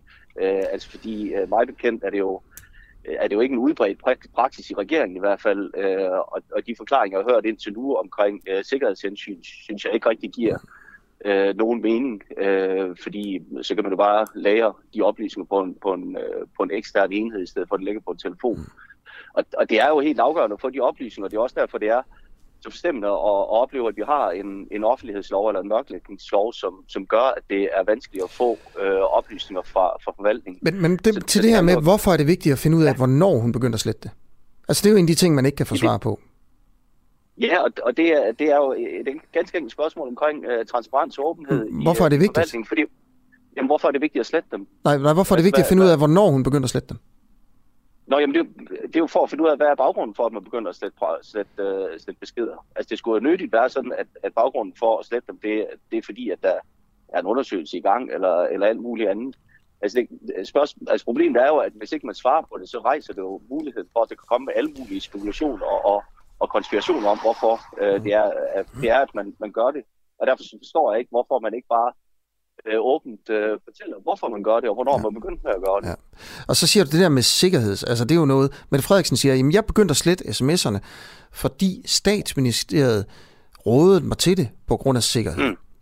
Mm. Prøv at fortælle om, uh, lidt mere om, hvad du tænker om det argument. Nå, altså for det første, så, så kan jeg jo høre, at der er flere sikkerhedseksperter, som siger, at det, det giver ikke nogen mening. Øh, altså hvis en sms er sendt, så er den ude, og, og man så sletter den der ej, har ikke en stor betydning. Men, men det andet er jo, at, at hvis, altså hvis det handler om sikkerhed, så, så burde det jo være muligt at kunne, kunne lære de her øh, sms'er på, på en anden enhed end, end på en telefon, hvis det handler om, at man kan være bekymret for, at man mister en telefon eller andet. Mm. Så, så jeg er lidt svært ved at se, altså jeg har ikke jeg har i hvert fald ikke kunne, kunne se andre, der har kunne underbygge øh, argumentationen om, at det skulle være af, af sikkerhedshensyn. Og, og problemet er jo netop, at så rejser det øh, muligheden for, at der kommer spekulationer om, hvorfor er det så, man gør det. Og det er derfor, jeg synes, det var det mest åbenlyse var jo, at regeringen bare mm. sagde, hvorfor man gør det, og hvornår man begyndte med, med at gøre det. Ja. Konspirationen her fra studiet, fra mig, mm. det er jo, hvis man skal sige, hvorfor, at hvorfor snakker vi så med dig? Det er fordi, jeg prøver også at finde ud af, jamen altså, mener du det seriøst, hvis jeg skal sådan være ja. helt, helt ærlig omkring det? Fordi du har på en måde en, en interesse i, at regeringen fortsætter, at det er en rød regering og en Nej. socialdemokrat, der sidder på, på posten, fordi den fører en politik, som, som du og resten af enhedslisten øh, er mere glade for, end hvis der sad en blå regering. På den anden side er du jo også, som man kan høre her, interesseret i sagen. Så, så spørgsmålet er også, altså, hvor meget vil I gøre ved det? Hvor hårdt vil I sparke til den her bold i, i enhedslisten. Så, så nu har du sagt og forklaret, hvorfor du synes, det er relevant at få svar på de her spørgsmål, og hvorfor det er for dårligt, at øh, Mette Frederiksen og Socialdemokratiet ikke svarer på det. Hvad vil du gøre for at få dem til at svare på det? Der, der bruger, har vi jo de, øh, de parlamentariske redskaber, vi kan bruge i forhold til det. Altså stille spørgsmål til, til, til statsministeriet og justitsministeriet om, øh, hvorfor den praksis er, som den er. Og det er vi allerede i gang med i, i grænsningsudvalget. Vi har øh, nogle spørgsmål, som jeg går ud fra, at vi som som samlet udvalg kan, kan sende afsted. Øh, og så er der muligheden for at indkalde i, øh, i samråd.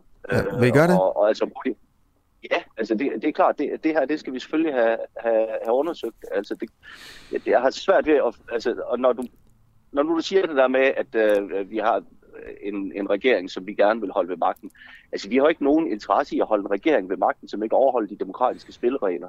Altså, det her, det er jo, det er jo forudsætningen for, at vi overhovedet øh, kan have et, et fungerende demokrati, og, og det, det er jo også, altså, det kan også ske, at det er en socialdemokratisk regering, der bliver ramt af det nu, men hvis vi ikke holder de samme principper i hæv øh, nu, som, som vi øh, skulle gøre, når der er en borgerlig regering, så er det jo svært med, med, med oprejst pander og kunne stille de samme krav til en borgerlig regering, og jeg synes sådan set, det er det, en borgerlig opposition lige nu lider under, fordi den, altså den iver efter at og, hvad hedder det, drage konklusioner og, og kræve åbenhed, øh, det var ikke ligefrem det, der prægede den øh, under, under Støjberg-sagen, og det er jo derfor, vi står med en rigsretssag nu. Mm. Så det handler jo grundlæggende om, at man skal bruge de parlamentariske muligheder, man har.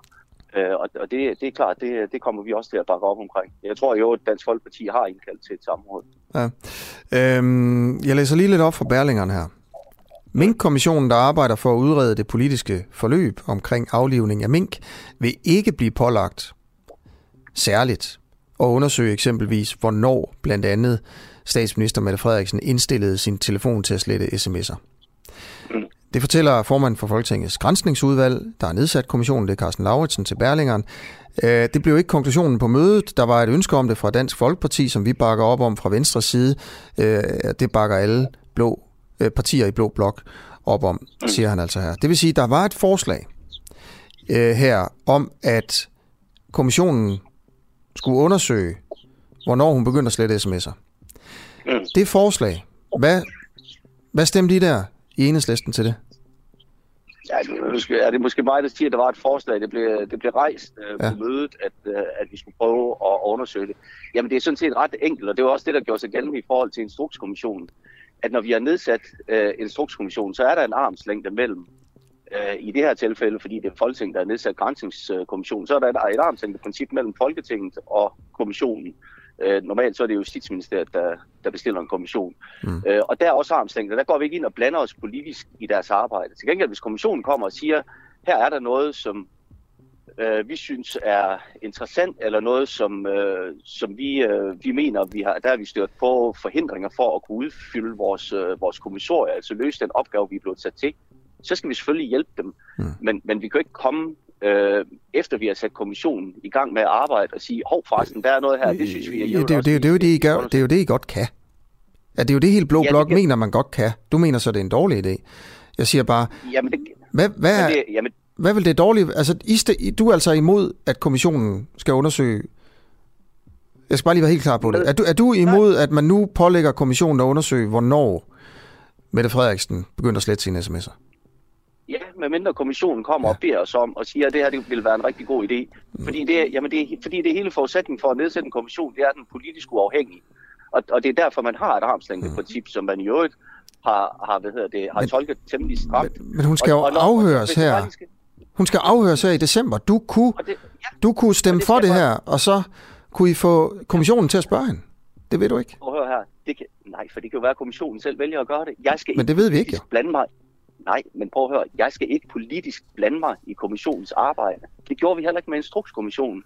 Selvom der kommer nye ting frem, så skal vi ikke komme og sige, at nu ønsker vi, nu skal I forresten også lige øh, gøre det her, fordi så begynder vi at udøve politisk indflydelse på kommissionens arbejde. Det kan godt ske det er svært at forstå, at, at, øh, at det skulle være et problem, men det er faktisk et problem, fordi så når kommissionen afleverer sin rapport, så kan den drages i tvivl i forhold til, at det her er et politisk bestillingsarbejde, eller er det en uafhængig kommission, der har lavet øh, et stykke arbejde. Vi har udvidet kommissoriet på et område. Det var i forhold til Action Card, fordi vi fik lavet, vi havde bedt om at få lavet en advokatundersøgelse. Øh, og advokatundersøgelsen pegede på, at der var nogle spørgsmål, de ikke kunne få, få svar på, og at det derfor kunne være en idé at bede kommissionen om at kigge på det og hvor vi så har et møde med kommissionen om, for at høre efter, kan det her overhovedet lade sig gøre? Kan vi, øh, kan vi gøre det? Øh, og, og det siger kommissionen så, fordi advokatundersøgelsen har været i, øh, i kontakt med dem, at det kan vi godt. Og så har vi et længere stykke arbejde, hvor blandt andet på vores forslag beder vi om at udvide kommissoriet, mm. fordi advokatundersøgelsen har bedt om det. Men det er jo præcis ikke en politisk indblanding. Og, og problemet er, at hvis vi politisk begynder at blande os i kommissionens arbejde, så mister den sin, sin, sin uh, integritet. Mm. Og det er det, der er fuldstændig afgørende. Så kan vi jo arbejde parlamentarisk, stille alle de spørgsmål, vi vil. Hvis vi finder ud af, at der er sgu noget ifi her, noget som... Men hvis hun ikke vil svare på det også? Altså, du, når vi spørger ja, i pressen, ikke også? Ja, Jamen, så, så lyder det jo, øh, som, altså, det er jo, det er jo absurd teater, jo ikke? Fordi hun nægter at svare på tingene. Og vi er jo lige blevet enige om, at spørgsmålet er relevant, altså. Hvad hvis hun ikke vil svare ja, i samrådet og sådan noget? Så kunne det jo være meget fedt, tænker jeg bare er ligesom... Hvis jeg lige får lov til at... Ja, ja, selvfølgelig. Jamen, hvis jeg nu fik lov til at komme en sætning færdig, ja, selvfølgelig. så, kan vi, så kan vi undersøge det parlamentarisk, netop gennem spørgsmål og samråd. Og hvis vi så finder, at det her det er IFI, og det her det er meget øh, alvorligt, det har vi brug for at få undersøgt, fordi øh, vi får ikke de svar, og vi synes, det her det er, er helt centralt og afgørende vigtighed, ja, så kan vi jo vælge at nedsætte en advokatundersøgelse, eller en, øh, en, øh, en grænsningskommission, eller whatever, som så vil kunne få et ret snævert mandat, som mm. formentlig kan undersøges ret hurtigt. Men man kan jo ikke bare springe alle de led over. Det har vi heller ikke gjort i forhold til grænsningskommissionen. Der, man skal jo forsøge at få det afdækket parlamentarisk først. Mm. Og hvis ikke man kan det, ja, så skal man bede en kommission om, og så skal man lave et kommissorie, og så skal den kommission have ro til at arbejde. Mm. Altså det er jo ikke sådan, at bare fordi vi har en kommission kørende, så skal vi komme og sige, hey, vi gider sgu ikke lige, at det bliver for besværligt alt det her med at stille spørgsmål og alt muligt andet. Så nu vil vi gerne, nu synes vi skal arbejde på det her, nu er det interessant. Vi bliver nødt til at lade kommissionen have den integritet, præcis som vi har gjort med Instrukskommissionen, præcis som man gjort med Tibet-kommissionen, Man blander sig ikke i en kommissions arbejde, når den er nedsat. Mm. Okay. Ja, det er der jo så uenighed om, fordi det vil Blå Blok øh, gerne. De vil gerne udvide kommissionens område, sådan at de vil i hvert fald gerne sikre sig, at kommissionen også spørger Mette Frederiksen om, når hun skal afhøres, øh, om hvornår hun begyndte at slette øh, sms'erne, og hvem der rådgav hende til det af såkaldt sikkerhedsmæssige hensyn. Og tusind tak. Og jeg er helt sikker på, og jeg er helt sikker ja. på, at hvis kommissionen finder det interessant for at få for at sikre, at vi får det fulde og hele billede, som vi har bedt om, så er sikker på, så gør kommissionen. Jamen det er jo ikke sikkert. Men, så... ja, vi er ikke sikre på, at kommissionen Nej. gør det, men vi er enige om, at det er vigtige spørgsmål. Men... Vi er bare ikke sikre på, at kommissionen ja. Øh, vil stille dem. Nej, så, og, og så har vi præcis muligheden for at gøre det parlamentarisk. Ja, og der er det jo så der, hvor enhedslisten øh, og, øh, og dig, Peter Velblund, I siger, jamen vi skal ikke have kommissionen til at spørge om de ting der, fordi det vil mudre processen, det vil gøre øh, hele kommissionsarbejdet til øh, mere utroværdigt og, og få det til at lugte af en politisk øh, sag. Og du vil så prøve at forfølge spørgsmålene i, øh, i Folketinget, samrådet øh, blandt andet. Så held og lykke med det. Tak skal du have. Hey, jeg skal lige prøve at spørge dig om en enkelt ting, Peter. Ja, ja, ja. vi har en reporter, Clara, der står øh, foran en stor trap hen ved Christiansborg for at prøve at se, om hun kan fange socialdemokrater her til morgen øh, for at spørge ja. dem, om de mener, det er vigtigt at få svar på de her spørgsmål. øh, er det det rigtige sted, hun står? Hun står? Hen på den store trap? Ja. Ja, ja, det vil jeg tro. Det er vel der, altså nu, vi går selv lige over i, i provianten, øh, så jeg ved, men jeg går ud fra, at de kommer den vej ind, med den store trap. Jeg tror, det er et klogt sted at stå. Okay, det er godt du. Ha' en god morgen. Det er godt, okay. Tak lige måde. Hej. Hej igen. Ja, fem minutter i øh, halv ni er klokken. Du lytter til øh, den, øh, den uafhængige. Frode er på vej igennem morgentrafikken, men det er altså lidt meget trafik i dag, og derfor så er han kommer herind, og han har jo nogen med under armen, øh, og det venter vi jo selvfølgelig på. Øh, jeg tror, at Uffe kommer på lige inden. Det vil sige, at Uffe Elbæk er på lige om cirka 3-4 minutter, for, og så skal vi lige snakke om, om borgerforslag. Han er jo hjernen bag borgerforslagene, jo. Uffe Elbæk. Hallo? Har du fundet en socialdemokrat? Åh, to sekunder. Jeg tror lige, jeg skal sætte på Inger Støjberg og spørge, om hun har slettet sin sms'er. Åh oh, ja, det var den ja. Inger. Inger?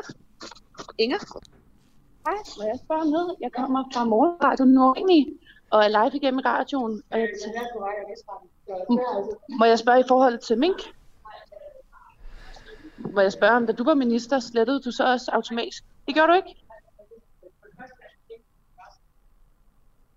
og på det andet, jeg efterlod bare min telefon over i ministeriet, så ved jeg ikke, hvad det er. Synes du, det er vigtigt at finde ud af, øh, hvem det var, der rådgav Mette Frederiksen til at slette de sms? Nej, det tror jeg, man må sige, det er rimelig centralt. Jamen, held og lykke i dag. Nå, hun slettede sgu ikke sådan en sms. Nå, det gjorde hun ikke? Minister. Nej, det gjorde hun ikke. Der er en lille smule dårlig lyd, når øh, du interviewer dem. Hvad, hvad sagde hun? Er det rigtigt? Hun sagde bare, at det havde hun ikke sat til på sin telefon, og hun egentlig lå øh, meget sin telefon være til, øh, til medarbejdere og andet. Og selvfølgelig var det vigtigt at finde ud af, hvem det var, der øh, rådgav Mette Frederiksen. Mm. Okay. Så prøvede jeg også lige at fange Bertel Hårder. Ja. Øh, og han sagde selvfølgelig også, at det var meget vigtigt at finde ud af, hvem det var, der rådgav hende, men vi skulle heller ikke dømme hende på forhånd. Nej. Men de har sgu travlt her til morgen. Men altså, jeg synes, der begynder at komme lidt mere energi nu. Ja, det er godt. Så jeg giver den lige 20 minutter her, og hvis der ikke sker noget, så går jeg over til parkeringspladsen. Ja, okay. Og øh, ja, det er ordentligt. Og kan du kende alle Socialdemokraterne? Altså, øh, man skal virkelig have en klæbehjern, det må jeg indrømme, men øh, det synes jeg. Jeg har også nogle billeder. Du har billeder med? Ja, øh, på min telefon af alle socialdemokrater i, øh, i Folketinget. Vi snakkes ved. Det gør vi. Hej. Ja, øh, Tre minutter i halv ni. Øh, lige om lidt øh, er Uffe Elbæk øh, med. Øh, så vil jeg prøve at snakke med, lidt med ham om det her med borgerforslagene. Øh, der er kommet en optælling øh, lavet af Radio 4, der viser, at det er kun 5 ud af 1000 borgerforslag, der egentlig er blevet til, til lov. Er det, er det for få? Er det egentlig okay? Altså 5 ud af 1000 er måske også øh, egentlig, jeg ved godt, det er meget spildt arbejde med, med de 1000, men altså, hvad kan man sige, danske borgere har jo fået øh, lavet fem love her. Øh, eller, eller hvad tænker hjernen bag borgerforslag egentlig om, øh, om, om status?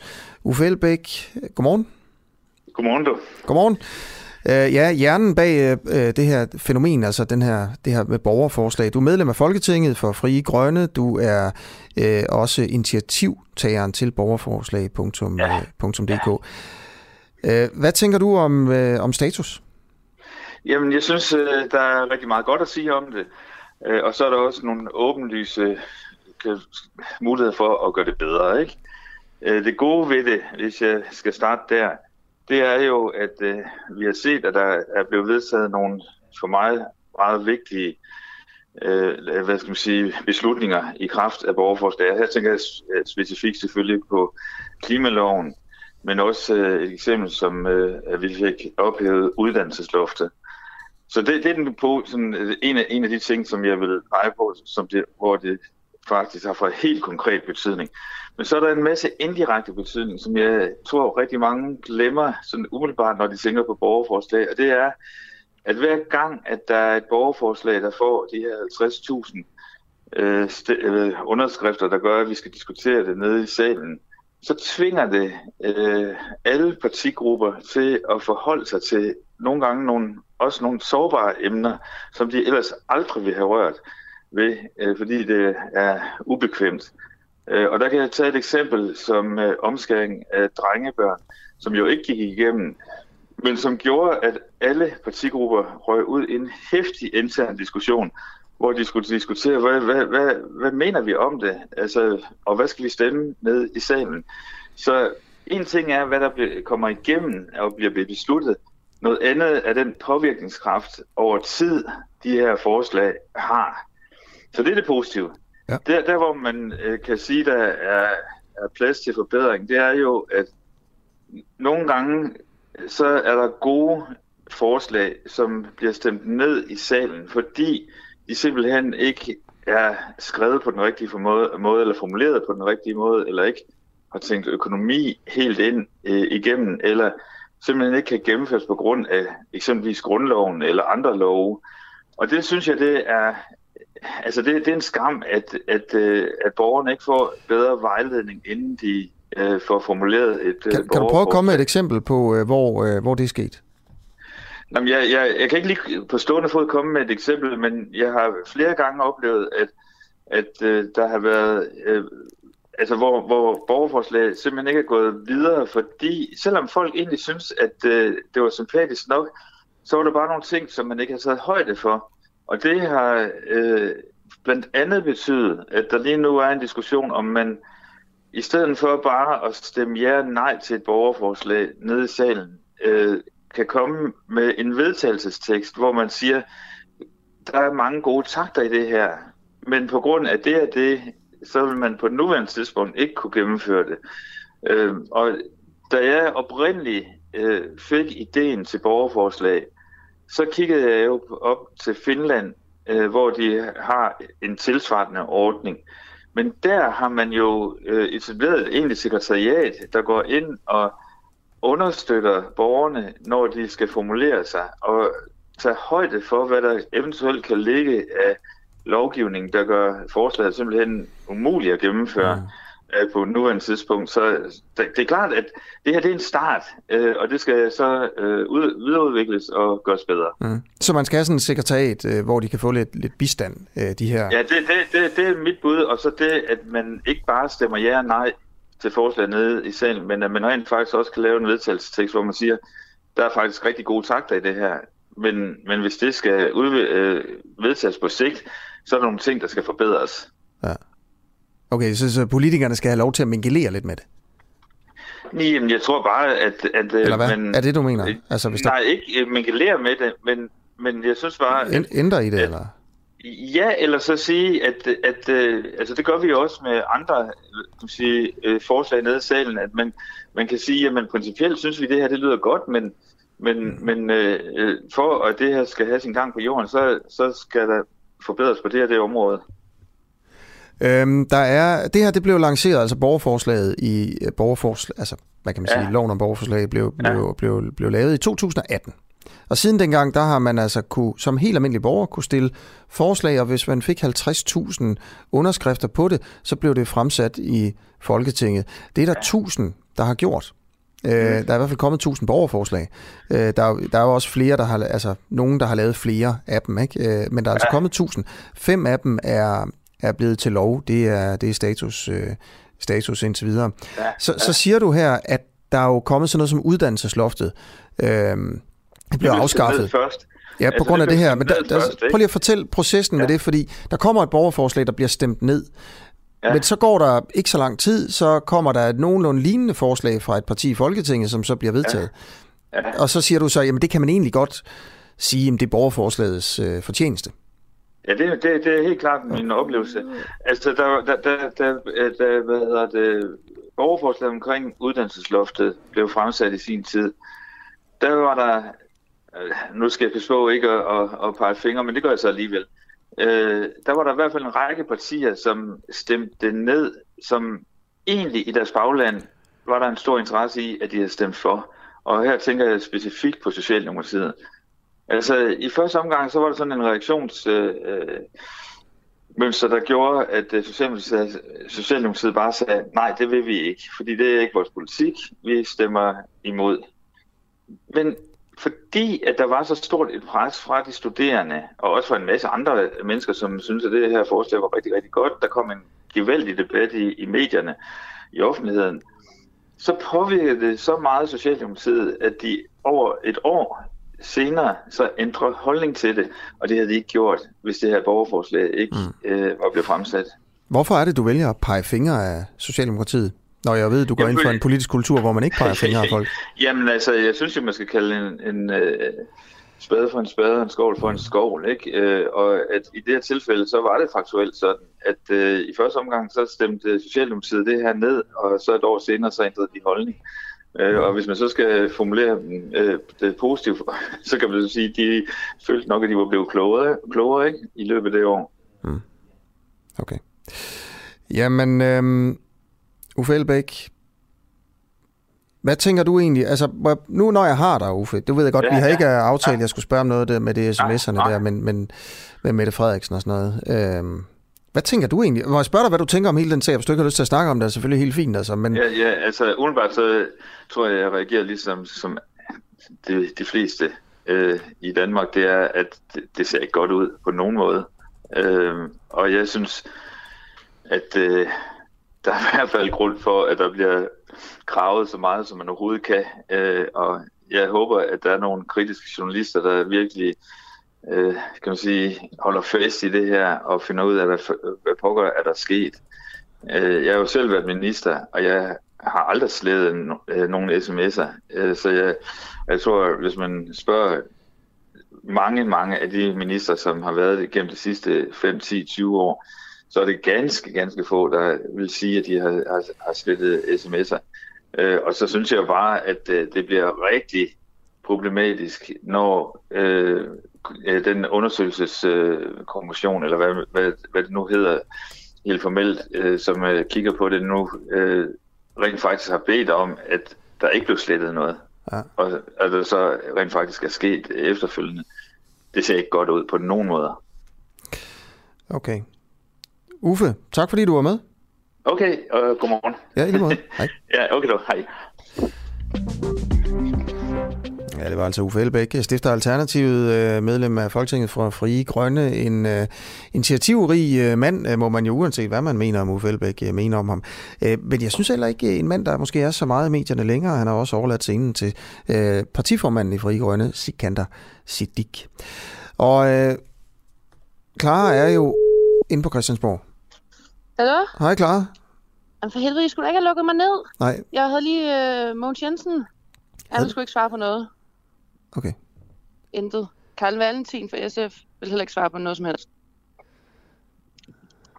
Okay. Så øh, jeg bliver bare stående her. Det kan sgu egentlig også godt være, at jeg bliver stående her lidt længere end ni, hvis der bliver ved med ja. at komme personer. Ja, ja. Altså, vi lukker jo ned klokken 9. Ja, ja. Så øh, er det jo bare for en regning med øh, mikrofon her, ikke? Jo. Altså, hvad sagde Mogens Jensen? Han er jo helt central jo, fordi han var fødevareminister dengang, øh, og, og jo så ligesom den minister, der på en eller anden måde, altså, eller den minister, der blev offret i Mink-sagen og måtte gå. Præcis. Jamen, øh, han siger ligesom de andre, det kommer an på, hvad du vil spørge mig om. Og spurgte jeg ham om de helt samme spørgsmål. Jeg spurgte de andre, og så sagde han bare, det vil jeg ikke kommentere. Men god dag. Ja. Han, det, det, der også undrer os her, det er jo det her med, hvorfor vil de egentlig ikke kommentere på, på Mink-sagen? Altså, de siger, at de vil ikke forstyrre Mink-kommissionens arbejde, er jo ligesom det, vi har hørt. Men vi ved jo fra BT, at Mink-kommissionen er ligeglad. Altså, de siger, at Mink-kommissionens formand siger jo, prøv, altså folk, der bliver afhørt, der er en del af, af kommissionens øh, hvad kan man sige, arbejde, må godt snakke med pressen om det. Det generer ikke også. Jamen, det, det er ikke den bedste undskyldning at bruge længere, kan man sige. Okay. Skal vi lige prøve at vente 20 sekunder og se, om der kommer en socialdemokrat? Ja, det kan vi godt.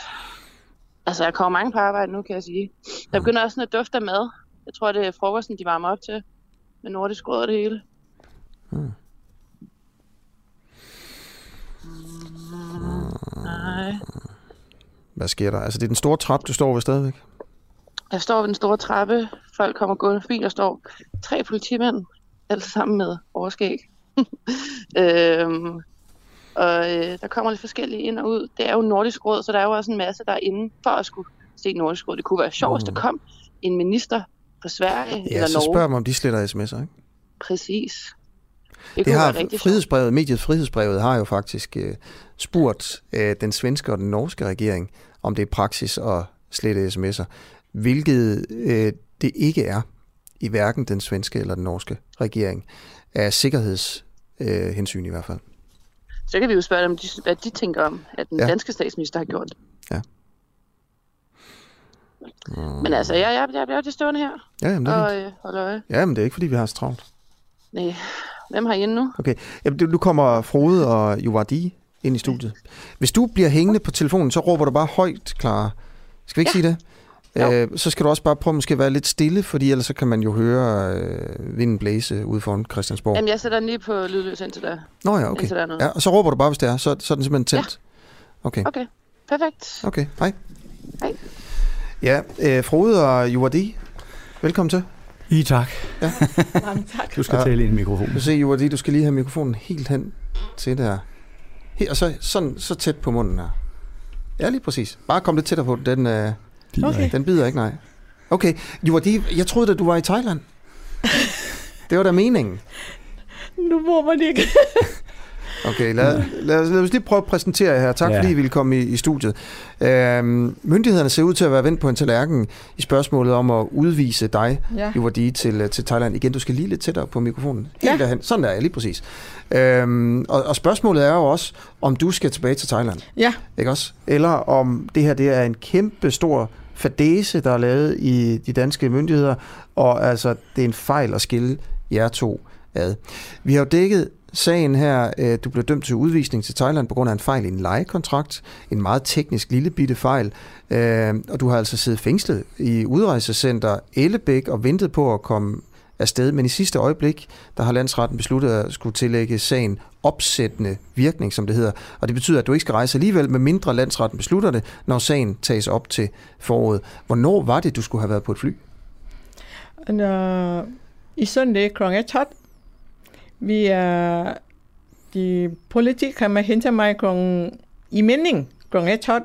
Vi er ude fra Hellebæk i Lopshav. Men hvad skete der i stedet for? Fordi at, uh, de kommer, de kommer for Friday. Jeg ringte til min mand om morgenen. Han sagde, at vi har god nyhed. Bare vente.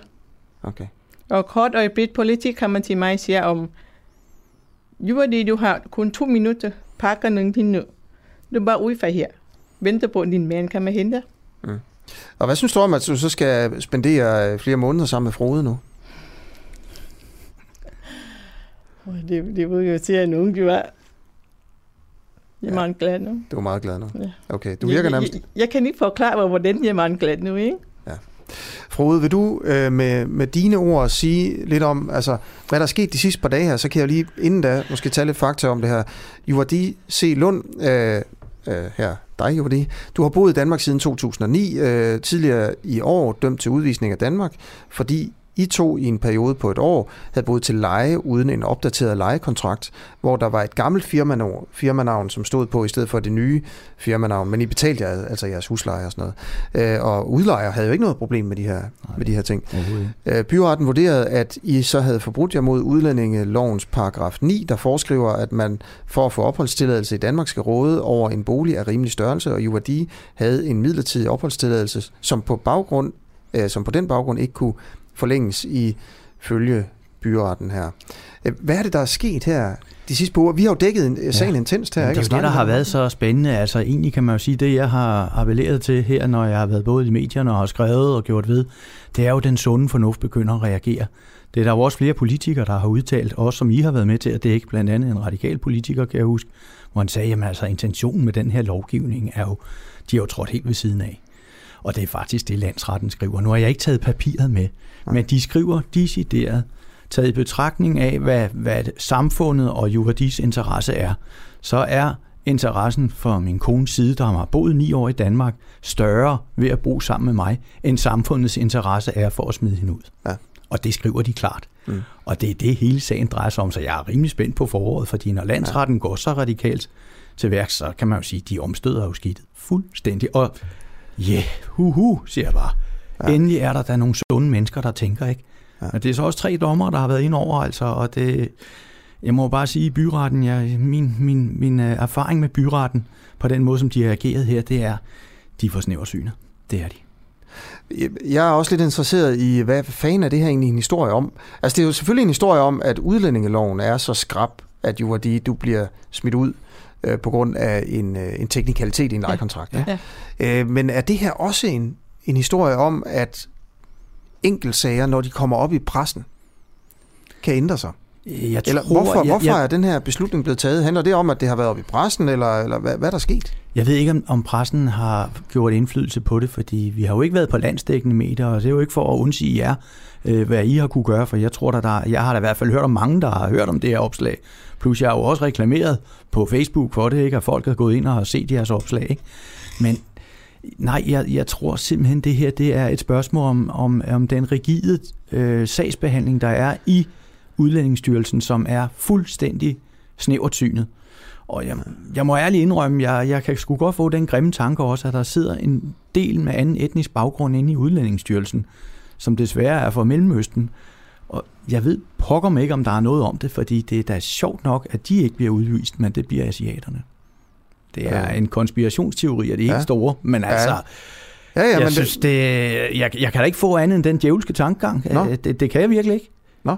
Det, det vil jeg da gerne høre lidt om, men øh, først vil jeg bare lige sige, I skal være klar på, at det her interview bliver afbrudt, hvis Clara hun øh, lige melder sig på banen, fordi hun Ja. står inde øh, Jamen, det er fint. Øh, ved den store trappe inde på Christiansborg for Ja. at prøve at fange en socialdemokrat i et helt andet ærne, ikke? Ja, ja. Øhm, hvad, er det, hvad, er det, hvad er det, du siger der? Jamen det er jo altså, øh, der er jo flere, der har sagt det, og jeg har da også selv set det, at det er øh, mange af de jurister, der bliver ansat inde i Udlændingsstyrelsen, og alt er respekt for, at man har et andet navn, øh, klingende navn, ligesom min kone, og at man har taget en juridisk uddannelse. Det er da fint, men den er altså meget, øh, Udlændingsstyrelsen har mange jurister fra, fra, fra Tyrkiet af. Mm. Lad os bare kalde det det, for det er Okay. Og hvad, hvad er det så, du siger, at... at... Det er, jeg er bange for, at man sorterer lidt ud fra den etnicitet, man har. Nå. Og det er jo, det er jo korruption. Det er jo en øh, det er en, konspiration. det, det er en konspiration. Ja, og jeg håber også heller ikke... lidt øh, racistisk sagt. øh, Ja, og det vil jeg ikke være, for jeg er ikke racist. Nej. Altså, det, jeg jeg Nej. synes sgu, det er fint, at folk har fået sig et job og lignende, men jeg, jeg kan bare ikke, jeg kan da ikke lade være med at have den tanke. Det Nå, kan jeg da ikke. Okay. Øhm, men, men prøv, jer to, vil I lige prøve at rise op, altså sådan jeres kærlighedsforhold, jo hvor de, Meget. hvordan er det, det starter? Åh, det er mange år siden. Og så husk at snakke ind i mikrofonen. Jo, Øh, mange, mange år siden. Og Kan du, kan du ikke huske det? Nej, ja, det har godt nok været blæst noget i hovedet her den weekend her, men det, det var jo i, tunge. i 2008 mødte vi hinanden i, i Jylland. i, i Jylland, min, ja. ja. min sidste huse, fordi ja. at, hun uh, inviterede mig at komme op i Danmark. 2008, april måned. Jeg kom op som turist tre måneder. Og vi snakkede sammen, og jeg vil gerne lave nogen. Og min søster hjælper mig kigge på øh, dem, ikke? hvordan de kommer i kontakt sammen, hvordan kan, vi kan snakke sammen. Men jeg kan ikke snakke engelsk. vi, vi var i kontakt, var lidt så skrive, og var snakke ringe til ham, og snakke. vi, vi kontakt hver morgen. Jeg ringte til ham hver morgen. Til, til mand, mand inviterer mig, ham mand, han der giver, han tødt til mig, og nok sammen. Og vi, vi kunne starte kærlighed. Jamen, vi mødte jo hinanden faktisk på den der dating site, der hedder Matchcom. Øh, det var egentlig der, vi mødte hinanden. Og så tænkte jeg, at jeg giver det sgu en chance. Og også ved, at øh, der var en søster i Jylland, som kunne tale dansk, fordi øh, så gjorde det, det tingene lidt nemmere, øh, hvis det var. Og jeg havde ikke overhovedet nogen planer om at skulle finde en thailandsk pige eller en udenlandsk pige. Altså, jeg var ledet på markedet, jeg var blevet skilt efter 22 års ægteskab, og nu skulle der ske noget nyt. Og øh, jamen, så mødte vi hinanden der. Jeg kørte sgu det over en, en weekend, og det var i Hørning, og, og, og jamen, der var bare noget, der sagde klik. Det var der. Og Sav, hun var sgu så frisk, så da, da vi, jeg havde været derovre den weekend, der, og så skulle hjem om søndagen, sagde han, så kører jeg hjem, så kan vi ses igen om uge. Så hun pakket sin kåre, og sagde, jeg skal der med. det synes jeg er frisk. Hvorfor havde du det? Det var jeg ikke. ah, der var jo nok et eller andet, der klikkede, ikke? Det var har nogle kemi, det klikkede. Ja, der var, der, der var noget kemi, der klikkede. Jamen, vi, vi havde en humor sammen, og det var nok det egentlig også det, der meget binder os sammen. Vi har meget den samme humor. Vi er sådan lidt skøre i hovedet en gang imellem, og det, det, det er fint. Så matcher man fint sammen. nu er jeg på igen. Ja. Så tal ind i mikrofonen så. Ja, men det er jo... Ja, det var det, der gjorde det. Og så må man jo sige, de her 25 dage i fængslet her, det har da i hvert fald styrket vores kærlighedsforhold. De har vildt. Og de har hold op, hvor de har var, vi holdt om hinanden her i weekenden. De var fikser i Roskilde, de var hårdt. Ja. Men de var gode, de har nogle passer på. Det var godt. Ja, du fik det bedre op i Ellebæk, ja, ikke? det var Ellebæk, det var godt for ja. mig. Vi kan, vi kan snakke sammen, vi kan sidde på stuen og kigge fjernsynen, vi kan leve motion lidt, vi kan gå i bæl, vi kan, hvornår vi kan gå, vi kan gå toilet, vi går bare toilet. Ja. Jeg skulle ikke have en vagt ind over hver gang. Jeg går på skolen, jeg lever mindst i dem, ja. jeg går ind, det, det var okay. Ja, så... Ja. Og så okay. har vi kunne tale sammen hver dag op fra LBK. Ja. Der kunne Sav bare ringe til mig. Frode Selund, øh, det sidste spørgsmål her er, ja. altså hvad, en opfordring til politikerne, fordi nu, nu har vi jo været vidne til, til jeres sag. Øh, I har været boet sammen og været gift i mange år. Hvor mange ja. år er det? Jamen, vi har jo lige holdt kårebryllup her ja, i, ja, i august. Øh, og, øh, og I har, altså det eneste, I har gjort forkert... Det er øh, en huslejekontrakt. Det er en huslejekontrakt, ja. I ikke lige fik ændret. I betalte jeres husleje. Der ja, var egentlig ikke nogen, der var samme sted. Vi var samme sted. Der var øh, ingen forskel. Det var har, bare et stykke papir. Ja. Øh, og så blev du simpelthen spidt ud af landet. Ikke? Og det var jo altså på et hængende hår, vi snakker to dage inden, det var... så, så siger de, okay, du skal ikke på flyet alligevel, vi ser lige, øh, om, om det kan ændres i landsretten. En opfordring til politikerne? Jamen det er, at man går efter de der styrelser og siger, der må, der må være skrevet et sted en intention om, hvorfor man har lavet den her lovgivning. Og det ved jeg jo godt. Jeg ved godt, hvorfor man lavede den intention om for eksempel boligkravet. Det var jo, at man havde før i tiden registreret 30 fremmede på samme adresse. Og det dur jo ikke. Altså, det var jo en proforma-adresse. Det var jo det, man ville undgå. Og det hedder jo også i udlændingelovgivningen, med den der passende bolig, det er altså bare 20 kvadratmeter per mand. Ikke? Vi boede i et hus på 97 kvadratmeter, og ja. nu bor vi i et på over 300. Okay. Vi så øh, vi skal ikke være sådan nogle regelrytter, der inden de skal se lidt mere på de det De skal gå ind i den enkelte sag, og så tage lige og, og, og kigge på de enkelte sager. Ikke? For jeg skrev jo til dem, dengang vi havde den sag kørende, jeg har en mundtlig aftale med udlejer. Det vil man ikke acceptere. Nej. Tusind tak, fordi I kiggede forbi tak. i dag, og tak fordi I vil være med igen, Frode. Ja, du har stillet op simpelthen ja, så mange ja. gange, ikke? Også dig, Men, øh, de. Og komme herind mere, det bliver nok lidt bøvlet. ja, det er det. Jeg har jo kørt lang... lang tid om at køre herind. Det, ja, det er, er det. helt vildt. Og trafikken er... To timer og 10 minutter. Okay. Jamen tak for det i hvert fald. Ja, ikke? Ja, Vi siger tak. tak. Ja, hej. hej. Hej. hej. Clara, er du med? Skal vi gå ud? Ja, jeg er stadig. Jeg var lige okay. over øh, på parkeringspladsen, for at se, om der måske var nogle andre, men det var der ikke. Nå. Så hvis vi lige, altså nu er klokken jo ved at være øh, ni, øh, og øh, det her det er måske sidste gang, du er igennem, klar. Ja, men jeg synes faktisk, vi skal gøre det igen i morgen. Nå. Ja.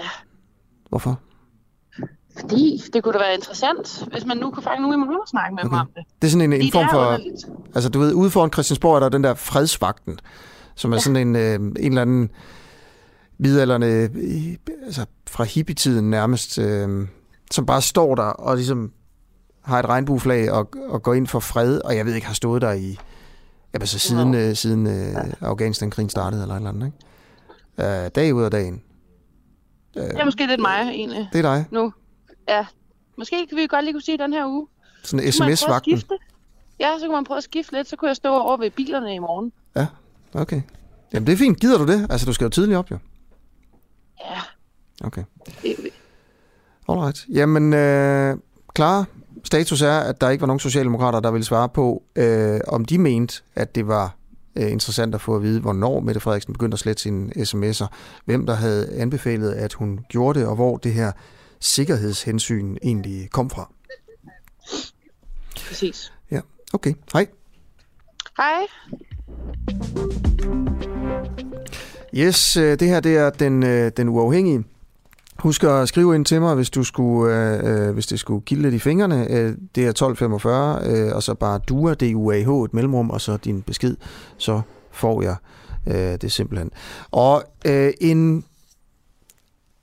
Altså, mens vi sidder her og snakker om alt sådan noget her, så er der nogen, der rent faktisk laver et meget, meget, meget vigtigt stykke arbejde. Og jeg synes bare, at det handler om at, at på en eller anden måde at hylde børnetelefonen, øh, under, under børns vilkår, som for første gang i nat har haft øh, er blevet passet hele natten af en øh, telefonvagt. Og det vil sige, at børn, der har haft det svært, også har kunne ringe i nat.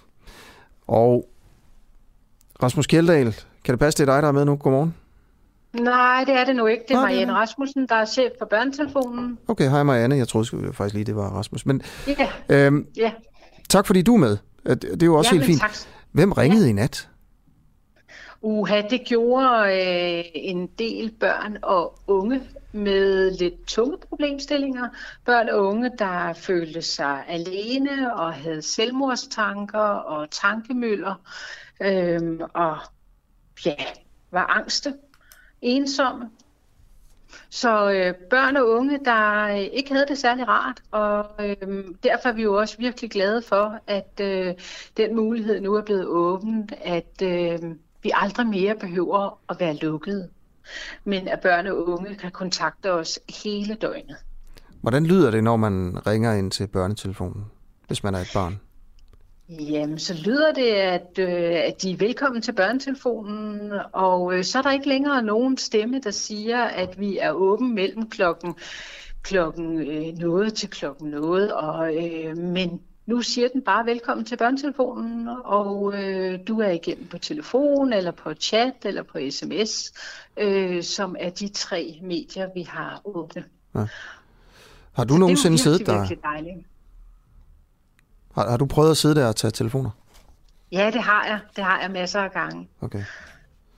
Og det har jeg så sent som her til morgen faktisk. Så øh, ja, det har jeg. Nå. Og, øh, og gør det rigtig gerne, fordi det er jo øh, det er jo en stor glæde, at vi kan være der for de børn og unge, som ikke har det godt, øh, eller for de børn og unge, som bliver i tvivl om noget i deres liv, og øh, har mulighed for at tale med en, en dygtig voksen, professionel voksen, som er erfaren i at rådgive børn og unge. Ja. Altså, jeg, man vil jo gerne, jeg vil jo gerne spørge, øh, prøv at give et eksempel på en, der Ja. ringer ind, for at vi ligesom kan finde ud af, hvad det er, og så tænker jeg måske, men det skal jo heller ikke være noget, hvor vedkommende kan blive genkendt, fordi man skal jo være, være sikret fuldstændig anonymitet. Altså, hvor tæt kan du komme på det? Altså et eksempel, der på en eller anden måde Ja, det kan jeg godt. har betydet noget for Det dig? kan jeg eller? godt. Ja. Ja, jamen altså, øh, vi har jo mange, jeg har jo mange eksempler på, på samtaler, der har betydet noget for mig, og hvor jeg også kan forstå, at det betyder noget for de børn og unge. Men et eksempel kunne jo være en, en, en 15-årig, der ringer ind og øh, er ked af det, og synes, at måske er kæresten lige gået fra hende, og måske, eller måske har hun været udsat for øh, nogle krænkelser. Det kan være seksuel karakter, eller vold, eller hun føler sig mobbet, eller, øh, og hun synes, at livet er svært. Og øh, hun synes ikke, hun kan tale med de oplevelser, om de oplevelser, hun har med sine forældre, øh, men har brug for at tale med en voksen. Og øh, synes måske også, der er også, øh, altså jeg kan sige helt konkret, så har jeg snakket med en dreng, som øh, var virkelig øh, ked af det, og som var blevet seksuelt misbrugt af sin far, og som aldrig nogensinde havde fortalt det til nogen andre. Og, øh, og det, at han får lov til at ringe til en anonym rådgivning, og øh, få lov at øve sig på at, at sige det højt, som, som er så forfærdeligt svært bare at fortælle til hvem som helst, også til politiet og også til en psykolog. Så det at kunne gøre det konsekvensløst på en anonym rådgivning. Men Hvor gammel var han for eksempel? Ja, det var så en 14-årig dreng. Okay. Så, øh, så børn og unge har mulighed for at bruge os på, øh, på alle tider af døgnet nu med alle typer øh, Hvem, problemstillinger. hvem ringer om natten? Altså sådan natten til mandag, som jo er en hverdag, Ja. hvor de fleste børn jo ligger og sover og skal op i Ja. skolen næste dag. Hvem er vågne og ringer til børnetelefonen der? Jamen det gør de børn og unge, hvor tankerne løber afsted med dem. Og, øh, og de kan ikke øh, samle sig om at falde i søvn. De kan ikke samle sig om at gå i seng. Øh, og øh, det er, det er børn og unge, som synes, at livet er svært og øh, som har brug for at vende nogle problemstillinger. Det kan også være børn, der vi har i nat også haft nogen, der har været igennem, som, hvor der har været noget misbrugsproblematik, og, og, og det, er, Men, det har vi jo tit. Ligger de så inde i deres seng? Ja, ellers ja, på et værelse. Ja. Altså en, en 15-årig, der er på sit værelse ja. og er bekymret for, om... Øh, og bekymret for, for sig selv og for sine venner. Og, øh, ja. Kan man så nogle gange høre, hvis det er sådan noget med druk og, og sådan noget, et fester ja, ved siden af og sådan noget? Det kan man godt. Det, har, det vil sige, det har, sådan har det ikke været i nat. Og, og nogle gange oplever vi jo også børn og unge, som øh, dels kan man høre noget nogle gange, og dels har vi jo, det, altså vi har jo også børn og unge, som, som i virkeligheden har brug for akut hjælp, og som ringer til os, fordi de tvivler om, hvad de skal gøre. Hvad, hvad kan man høre i baggrunden, siger du? Nogle gange? Altså i nat har det ikke været noget. I nat har der været stille i forhold til, hvad vi kunne høre. Der har ikke været nogen baggrundslyde. Men nogle gange kan man jo godt høre forældre, der, der skændes, eller vi kan godt høre om... Altså, der kan jo også godt være noget musik, som er langt væk i baggrunden.